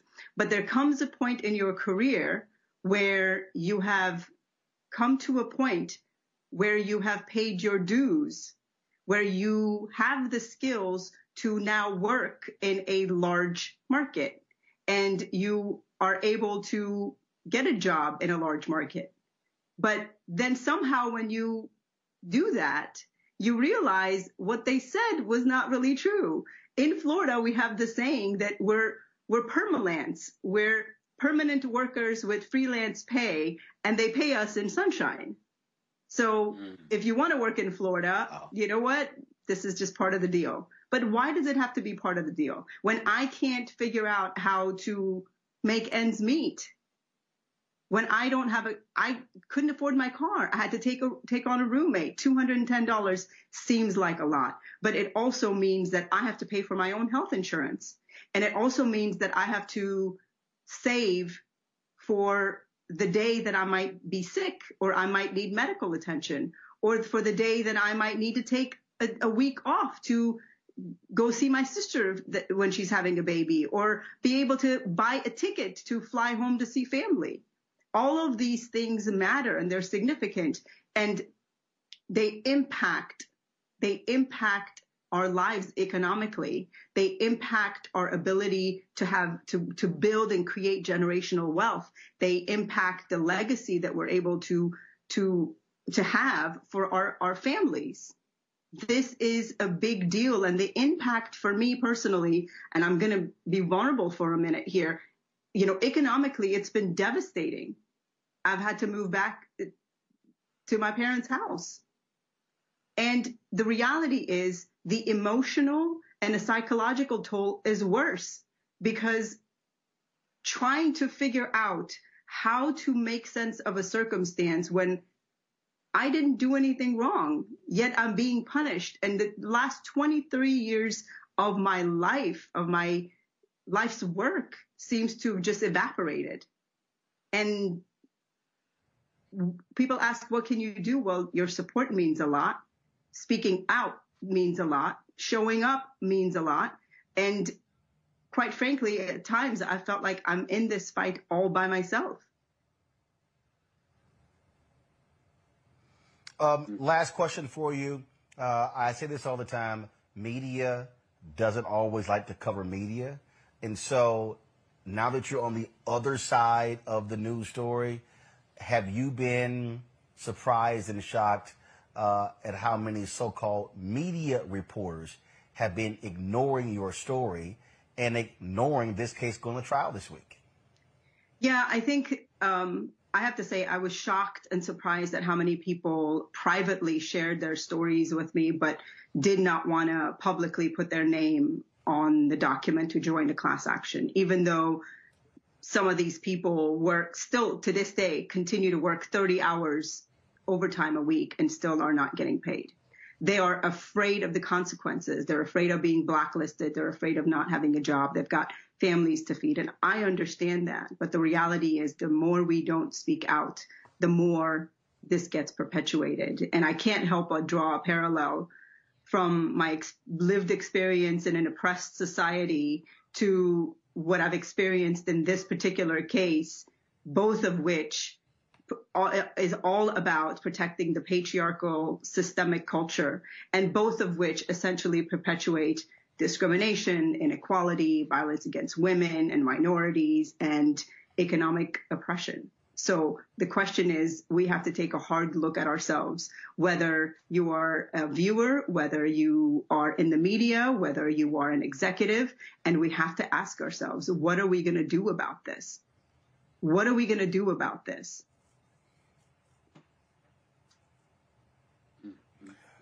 Um, trial go, starts uh, what Thursday in Miami. Mm-hmm. Yes. All right. Silva, good luck. Certainly keep us abreast uh, of what happens uh, with this case. Thanks a lot. Thank you. Folks, going to go to a break. We come back. We're going to talk Wells Fargo. Attorney Ben Crump is going after them. Say they're limiting black opportunities. And our Fit Live Win segment, a brother lost 200 pounds. And he's an evangelist to help other folks, especially men, drop that weight. You're watching Roland Martin Unfiltered right here on the Black Star Network. YouTube, folks, and Facebook, folks, hit the like button, hit the share button. We should be have more than a thousand likes by now. Hit that button, y'all. That's what we got to do. Make this thing pop. I'll be back in a moment. I'm Dr. Jackie, and on a next, A Balanced Life, it takes a village to raise a child, and truer words have never been spoken. If you're raising a child, you know that it's a blessed challenge like no other. Even more so if your child has a disability. We'll talk to parents and our expert panelists about the best way forward for your child to help you maintain your own sanity on a next A Balanced Life with Dr. Jackie on Black Star Network. We're all impacted by the culture, whether we know it or not. From politics to music and entertainment, it's a huge part of our lives, and we're going to talk about it every day right here on The Culture with me, Faraji Muhammad, only on the Black Star Network. Hey, I'm Cupid, the maker of the Cupid Shuffle and the Wham Dance. What's going on? This is Tobias Trevelyan. And if you're ready, you are listening to and you are watching Roland Martin Unfiltered.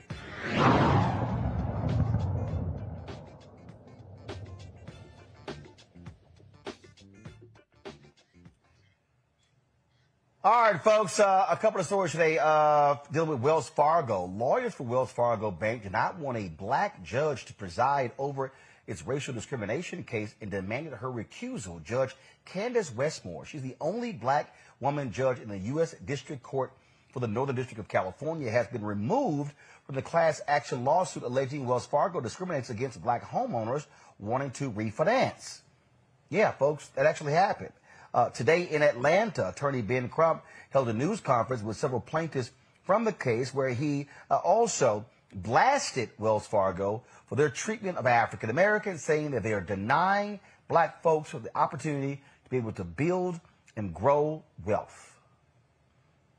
Seems like the only common denominator was the color of the applicant's skin, Suzanne. And so, I tell you, Wells Fargo is one of the biggest banks in the country. It is believed that they're the largest homeowner lender in America. Their corporate practices determine the financial health and opportunities and lack of for millions of black Americans. Wells Fargo says its mission is helping customers succeed financially. But Attorney Scheer, they are not helping black Americans succeed financially when they engage in a pattern and practice of corporate behavior that denies financial opportunities to black customers and charges them more for the same services that they charge white customers for. Wells Fargo, I did what I was supposed to do. Amen. For over a decade, we have paid our mortgage. During the pandemic, we took income losses. As a result, we used the federal government's CARES Act monies to take a forbearance for 12 months. Mm-hmm. I talked to Wells Fargo quarterly when they ensured that we were still engaging in the forbearance. I spoke to them every three months. My husband and I bank with Wells Fargo. We didn't have to send a check that was lost in the mail. We did not have to go by and take cash. No, we take our money and transfer directly from our checking to our mortgage. Mm. Yet, on March 21st of this year, and again on March 22nd, two process servers came to our home to say, Ms. Simmons, we're so sorry, but we are foreclosed. We're sending notice that Wells Fargo is cl- foreclosing on your home. Wells Fargo has uh, been hit with discrimination claims uh, for a very, very long time. The NAACP sued them in 2011. Uh, for, sued them, and then of course uh, they settled that with them. Uh, they've been, uh, in, in, in, of course, they've been hit a lot by Elizabeth, Senator Elizabeth Warren on Capitol Hill.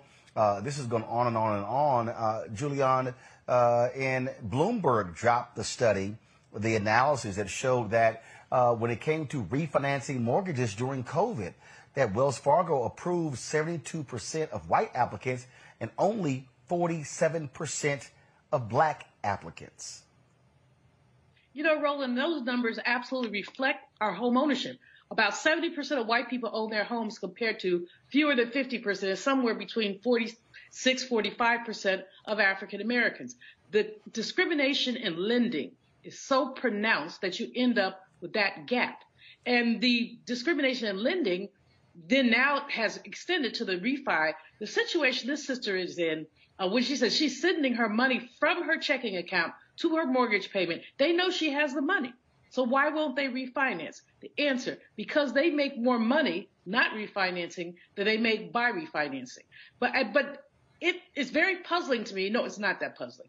The puzzling part is that what is Wells going to do with her home if she for, they foreclose on it? I mean, because banks are not supposed to be in the real estate business. They're supposed to be in the banking business. But the flip side of it is that when it No, comes no, to no, money, no. They're they're in, they're in they're, they're in they're in the real estate business because they're selling those homes to these private equity companies, and that's why it's a whole bunch of people can't even buy homes today because because all of these private equity people are forcing folks to be renters and not homeowners. Exactly. Well, you're absolutely right.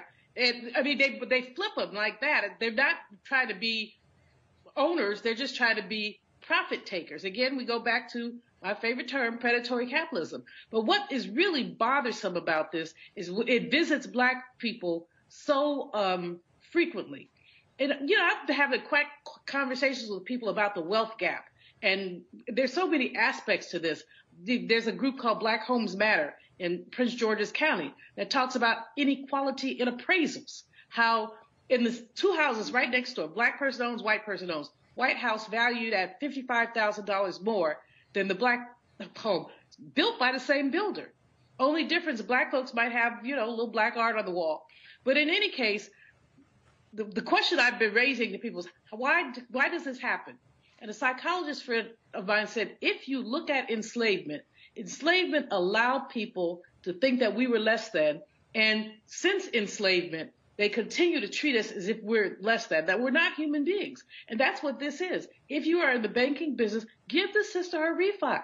She says she can pay it, let her have it. Wells Fargo needs to be sued, and I'm glad that Ben Crump is on it because I don't know a more tenacious attorney than Ben Crump. So Wells gonna do right if Ben Crump is in the room. This is this is the thing that we keep talking about on Omekongo on this show. You have to. Where's the money? And what, what, what is happening here is African Americans are being impacted. And what I don't give a shit about, I don't care what money Wells Fargo is giving to black civil rights organizations because what they are giving to black civil rights groups pales in comparison to the millions or the billions that they have taken from black. Enjoy all your favorite sports like never before at BetMGM. Signing up and playing is so easy. Simply sign up using code Buckeye and receive up to $1,500 back in bonus bets if you don't win your first bet. When you register with BetMGM, you can get instant access to a variety of parlay selection features, live betting options, and the best daily promotions in the business. And with BetMGM at your fingertips, every play and every game matter more than ever. Place your money line, prop, and parlay bets with the king of sportsbooks today. Sign up using code Buckeye and receive up to $1,500 back in bonus bets if you don't win your first bet. That's right, up to $1,500. Again, sign up using code Buckeye and receive up to $1,500 back in bonus bets if you don't win your first bet. BetMGM and GameSense remind you to play responsibly. 21 plus and present in Ohio. Subject to eligibility requirements. Rewards are non-withdrawable bonus bets that expire in seven days. Gambling problem? Call 1-800-GAMBLER in partnership with MGM Northfield Park. That's 1-800-GAMBLER. Hey, this is Christina Quinn. I'm the host of Try This, the Washington Post's new series of audio courses. The idea behind Try This is to become better functioning humans without having to comb the internet for countless hours. In our first course, we learned how to sleep better. Now, we're going to learn how to make our friendships stronger. I'll offer expert tips that are doable, and I'll keep it short. So let's do this. Classes in session. Find Try This from the Washington Post wherever you listen. This is it. Your moment. This is your time to make your comeback with Purdue Global. When you come back with a Purdue Global degree, you create opportunity for yourself, your family, and your future. It's a degree you can be proud of, a degree that employers will trust and respect. Purdue Global offers working adults like you over 175 flexible degree programs to meet your specific career goals. These include associate, bachelor's, master's, and doctoral degrees and certificates. Purdue Global degree programs range from nursing to business to communication and more. Whatever your interest, we have the degree that will move you forward. You have the knowledge, you have the experience. Now it's time to get credit for the work you've done and earn the recognition you deserve with Purdue Global, Purdue's online university for working adults. You know you're worth it. We do too. So don't wait another second to get the degree that will take your career to the next level. Start your comeback today at purdueglobal.edu. Xumo Play is your destination for endless entertainment. With a diverse lineup of 350 plus live channels, movies, and full TV series, you'll easily find something to watch right away. And the best part? It's all free. Love music? Get lost in the 90s with iHeart 90s, dance away with hip hop beats, and more on the iHeartRadio music channels. No logins, no signups, no accounts, no hassle. So what are you waiting for? Start streaming at play.xumo.com or download from the app and Google Play stores today. All you can stream with Xumo Play. People.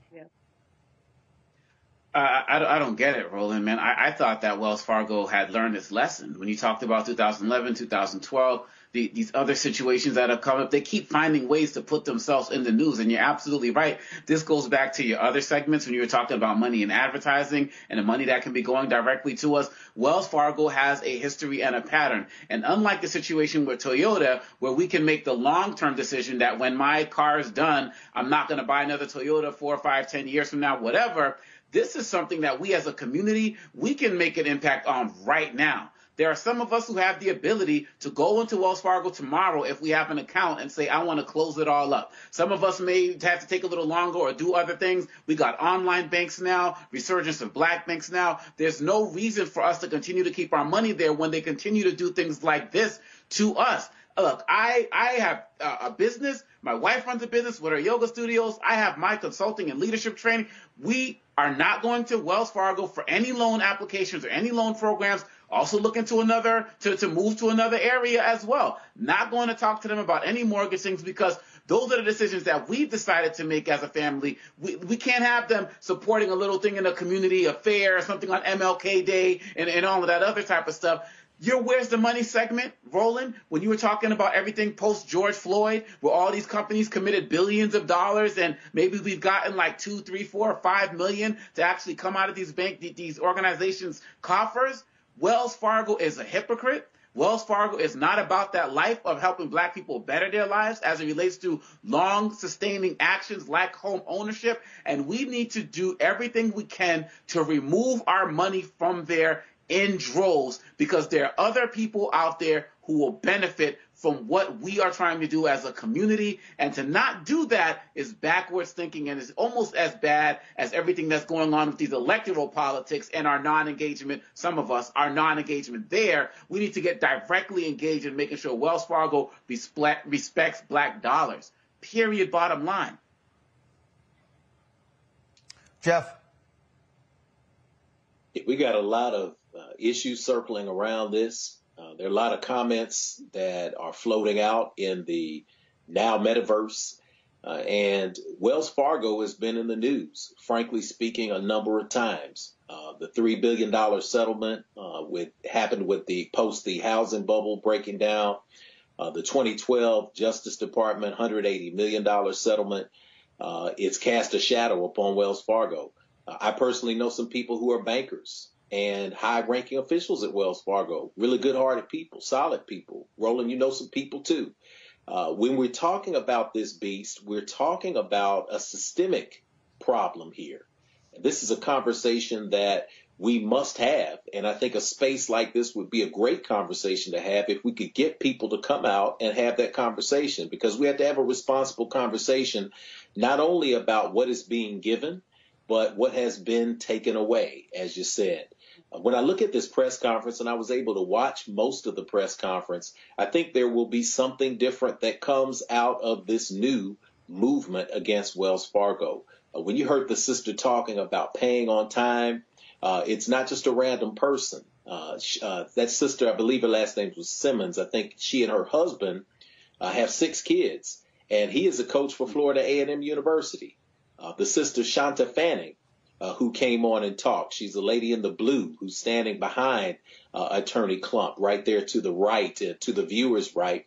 Uh, she told a, a heartbreaking, heartbreaking story about needing to fix some mold in her house and wanting to pull some equity out uh, and how her house was valued at $249,000 in Nashville. First off, I don't know how you had a house that valued that low in this rising market, but still 249 is substantial if you only owe $25,000 on the house and you want to pull out $15,000, but they want to put you on a 30 year refinance for that $15,000 and you're already a grandmother at a 4% percentage rate when you have good enough credit, have never missed a payment, and can very well expect to receive prime or subprime uh, in terms of your interest rate for the long term.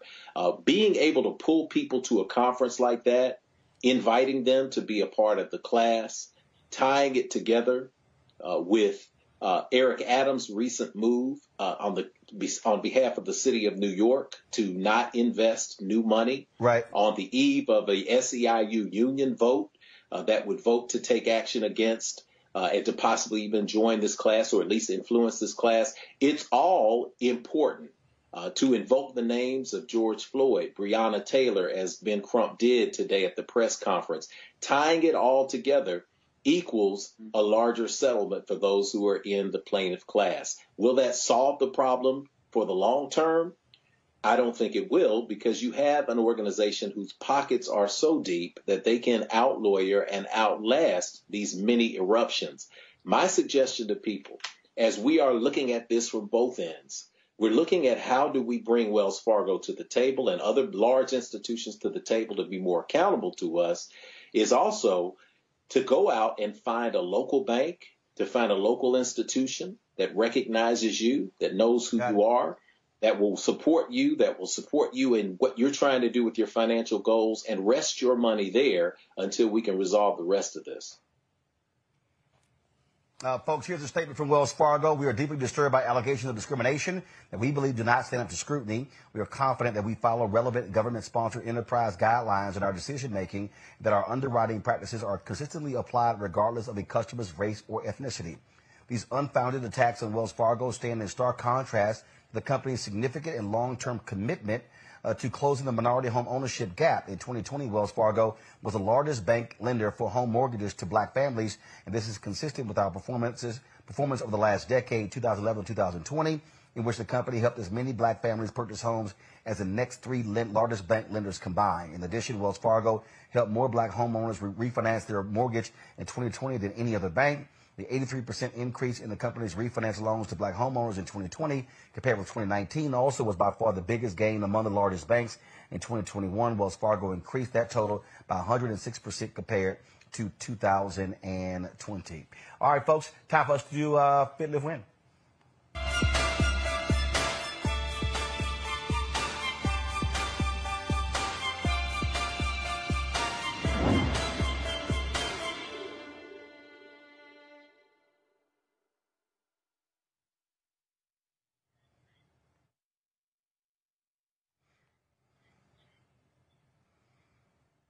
Right, folks, uh, let's talk up with my next guest. Uh, Terry Harton joins us from Dallas, Texas, folks. Uh, father of three, he dropped 200 pounds, been chronicling his weight loss. Uh, and again, first of all, uh, he he's lost a couple of times, okay? Because the second time was more than 400 pounds when he decided he needed to make a lifestyle change for his family. Wow, Terry, let, let's let's talk about that uh, so what? You've been up and down, but but but, but what really caused you to say, you know what, this is it right here? I wanted to be alive. Um, I tell you, uh, you just mentioned it. I have three children. I have a wife. Um, I was talking to one of my buddies one time, and he said, "Terry, I don't want you to die."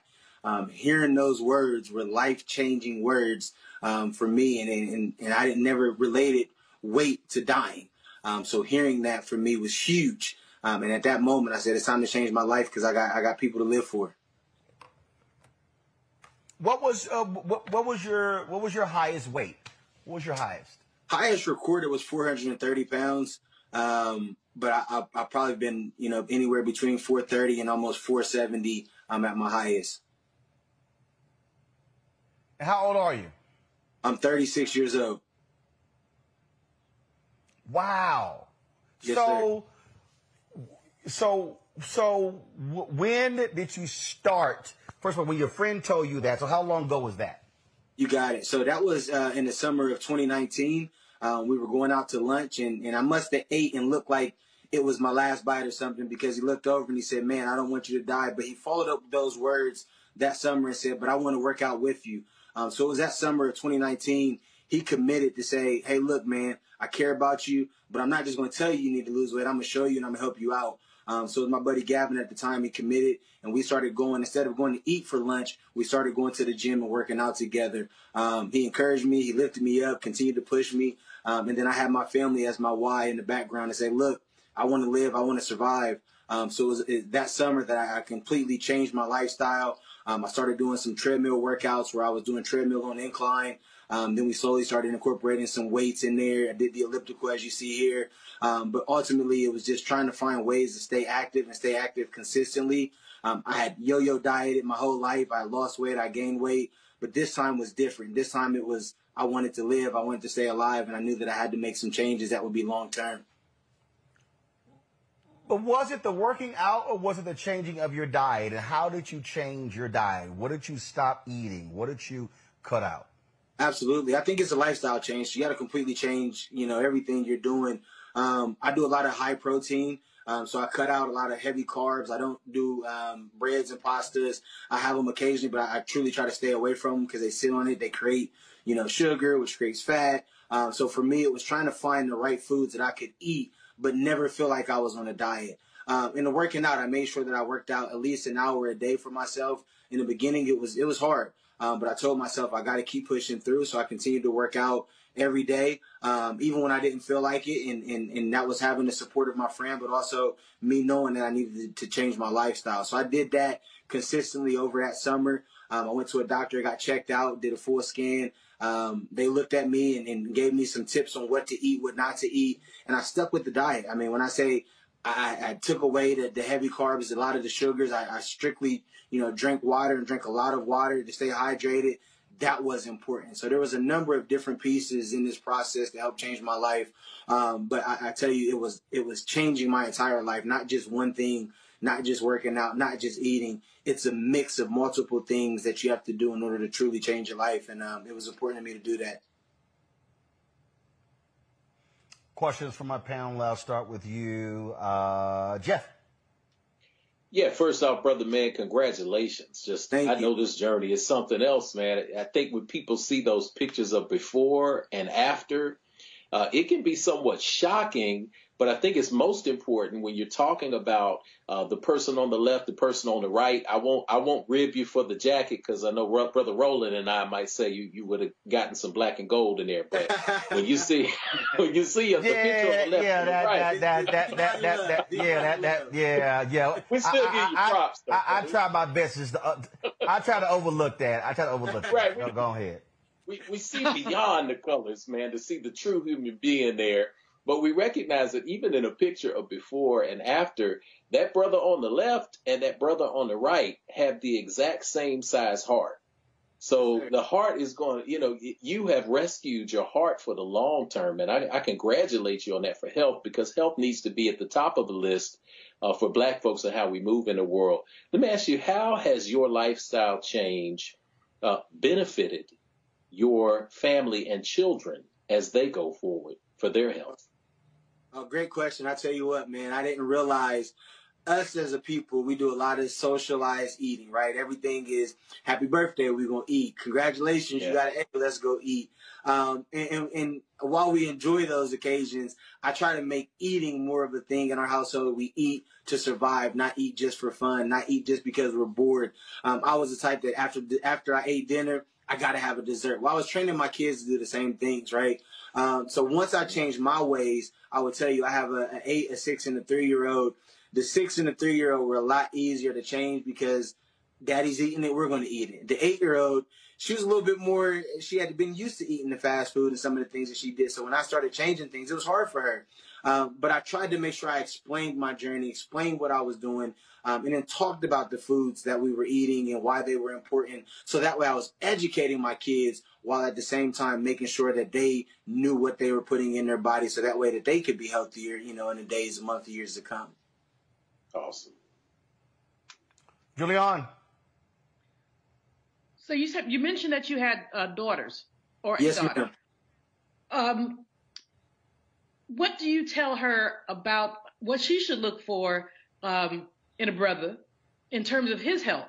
How do you model for her? You model for her what you've done with your health. What do you tell her about health for her friends and associates and eventually her spouse or significant other? You got it. I, I think the most important thing is just educating our children. Um, and I'm not to say that my parents didn't educate me, right? Um, but I would say knowledge is power. So the more that I gain by going through my journey, I talk to nutritionists, learning more about nutrition, I can now relay that to my children. So then they know it, right? So then as they're eating certain things, they now can explain why they're eating it, the benefits of, of certain fruits and vegetables, so that way they can share with the people that they're around. Um, I will tell you, I'm big on never forcing people because I struggled my whole life. So I never want to force it upon anybody. And I, I, tell my kids the same thing, right? You can't force it upon people. But what you can do is you use your own actions. You do what you're supposed to be doing. And eventually the people around you will pick it up. Just like me, when I changed my ways, I didn't say, Hey family, you guys got to do it, right? But they saw what I was doing. They saw that it was making me healthier. It was making me happier. It was giving me more energy. And then when they saw that, then it made them want to change their lifestyle too. So I think it's just leading by example, but also being knowledgeable. And if they do that, they'll help all the people around them moving forward. I'm Omekongo. Congratulations on not just being an example for your family, but just uh, the community in general, online and everything that you're doing. It's just really amazing. Yeah, no doubt. And, and, and phenomenal. The question I have for you is you said that your diet, weight, you know, until you got to this point where you're at now, it's been like an up and down seesaw. So, uh, what advice do you give for people who experience setbacks? Because some people say, I'm going to lose this 20, I'm going to lose this. Then something happens, they don't meet your deadline, and they're going right back to eating, or something happens in their family, they become stress eaters. What, what advice do you give for people who, when they hit those setbacks? First thing I say is allow yourself grace, right? We're human, so we're gonna make mistakes. Even being in my journey, there's times where I make mistakes and I'm like, you know what, I'm gonna give in I'm gonna eat something I probably know I shouldn't. So allow yourself grace, but don't stay in those moments, right? When you mess up or you fall short, please don't stay in those moments. You got to remember your why. Why is it important for you to drop the weight? Is it to live long? Is it to be around for your family? Is it because you have certain health conditions? Always remember that in the back of your mind and use that as your motivation to keep pushing forward. Um, again, it, it is not an overnight process. And as you mentioned, diet. When I changed my life, I had to realize what I'm on is not a diet. It is a lifestyle change. It is me saying, I want to live. I want to be around for a long time. So I highly encourage people, don't look at the short term, look at the long term. You're not going to lose the weight overnight. It's going to take time. It's going to take consistency. It's going to take you making changes and really maybe doing some things that you don't love or enjoy.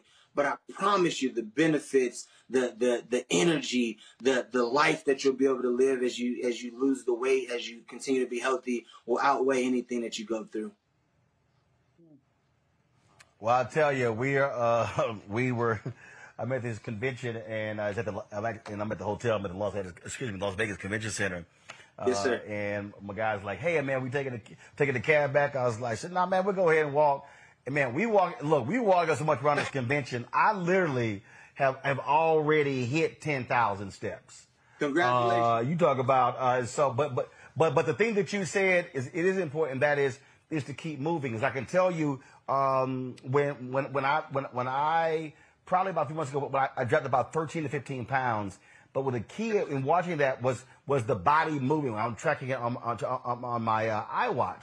Uh, but you can easily tell those days when you're not moving, when you're under 5,000 steps and your body movement isn't there, though, yes, that's when, of course, you're more susceptible to also. So, yeah, body movement is critically important. And, there, and, there's simple things you can do, too. I mean, I would tell you one of the things I started doing was going to the furthest restroom, right? If if you know there's a restroom close, go to the furthest one. Take the steps and go to the one upstairs. There's little things that you can do as you're going to the grocery store. Park at the furthest parking spot. Um, you don't always have to be in the gym yes, that's important, but I would tell you, like you mentioned, taking a walk back, taking a walk to go grab your mail, taking a walk around your neighborhood. There are so many things that we can do with the world being our gym that we just, if we stay active, we stay moving, the weight will eventually come off if you're burning more calories than you're intaking. Um, as simple as that. But being active and, and moving is highly important. All right, then. Uh, Terry, I appreciate it, man. Uh, tell people how they can uh, follow you on your journey. I appreciate you. Thank you guys for having me. If you want to reach out or, or follow my journey, I share it at Just a Dope Dad on Instagram and TikTok. Um, I try to just inspire people to, to start. I get DMs all the time when people asking me questions. Please feel free to reach out to me. Um, God allowed me to go through this so that way I could use my journey and my purpose to help inspire other people. So um, I'm rooting for you all. Um, if anybody ever needs anything, please reach out to me. I want to see us all win. All right then, uh, Doc. I certainly appreciate it, man. Uh, thank you so very much, Terry. Terry Hart. Thanks a lot. Thank you. All right then, uh, folks. Last item before we got to go. I know we're running late today. Uh, sad news. I was actually at the convention center today. Uh, when I got a text from my family that my uh, Uncle Roy Lewis passed away. Uh, he was 91 years old. I think y'all should have y'all should have the photo there, so y'all can go ahead and show it.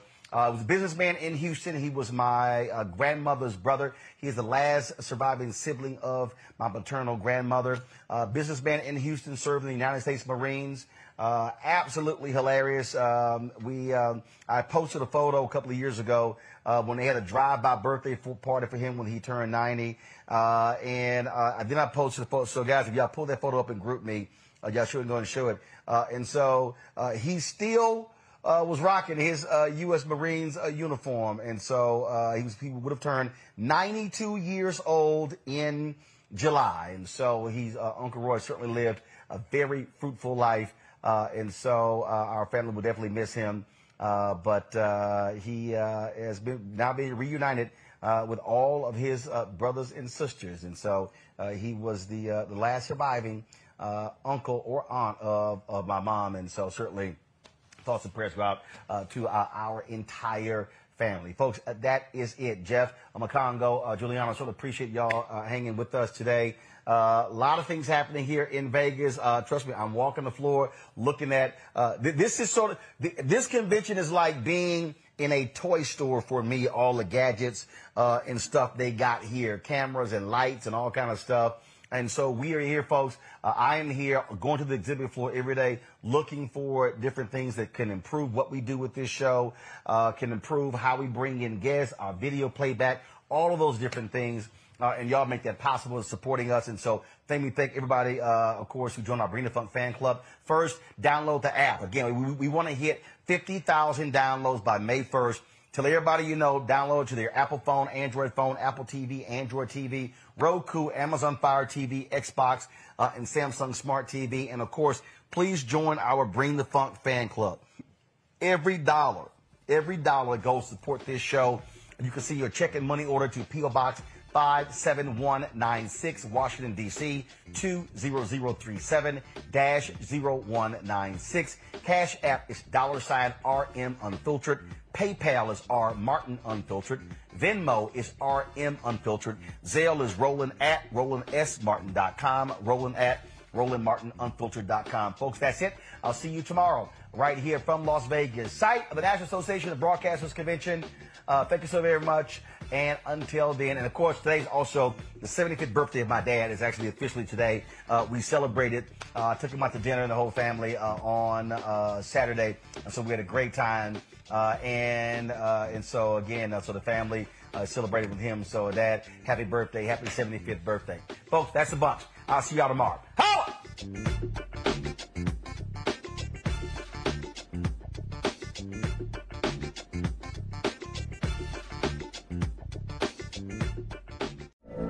From BBC Radio 4, Britain's biggest paranormal podcast is going on a road trip.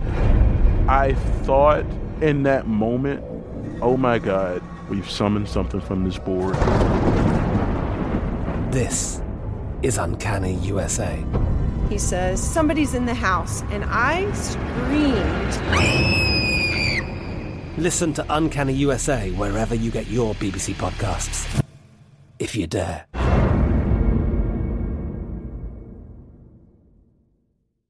Xumo Play is your destination for endless entertainment. With a diverse lineup of 350 plus live channels, movies, and full TV series, you'll easily find something to watch right away. And the best part? It's all free. Love music? Get lost in the 90s with iHeart 90s, dance away with hip hop beats, and more on the iHeartRadio music channels. No logins, no signups, no accounts, no hassle. So what are you waiting for? Start streaming at play.xumo.com or download from the app and Google Play stores today. All you can stream with Xumo Play.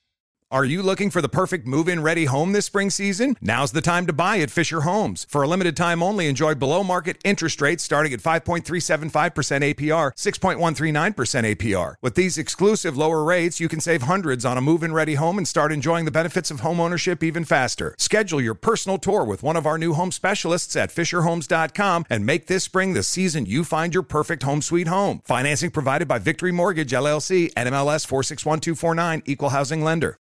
We went from normal life, healthy child to acute lymphoblastic leukemia or B cell ALL. The St. Jude team came up to get CJ via ambulance. Shortly after that, I noticed a rainbow. It meant that there was hope. We were driving into hope. To have hope is to have your child healthy, and we have that because of St. Jude. You can help kids fight childhood cancer. Please become a St. Jude Partner in Hope today by visiting musicgives.org.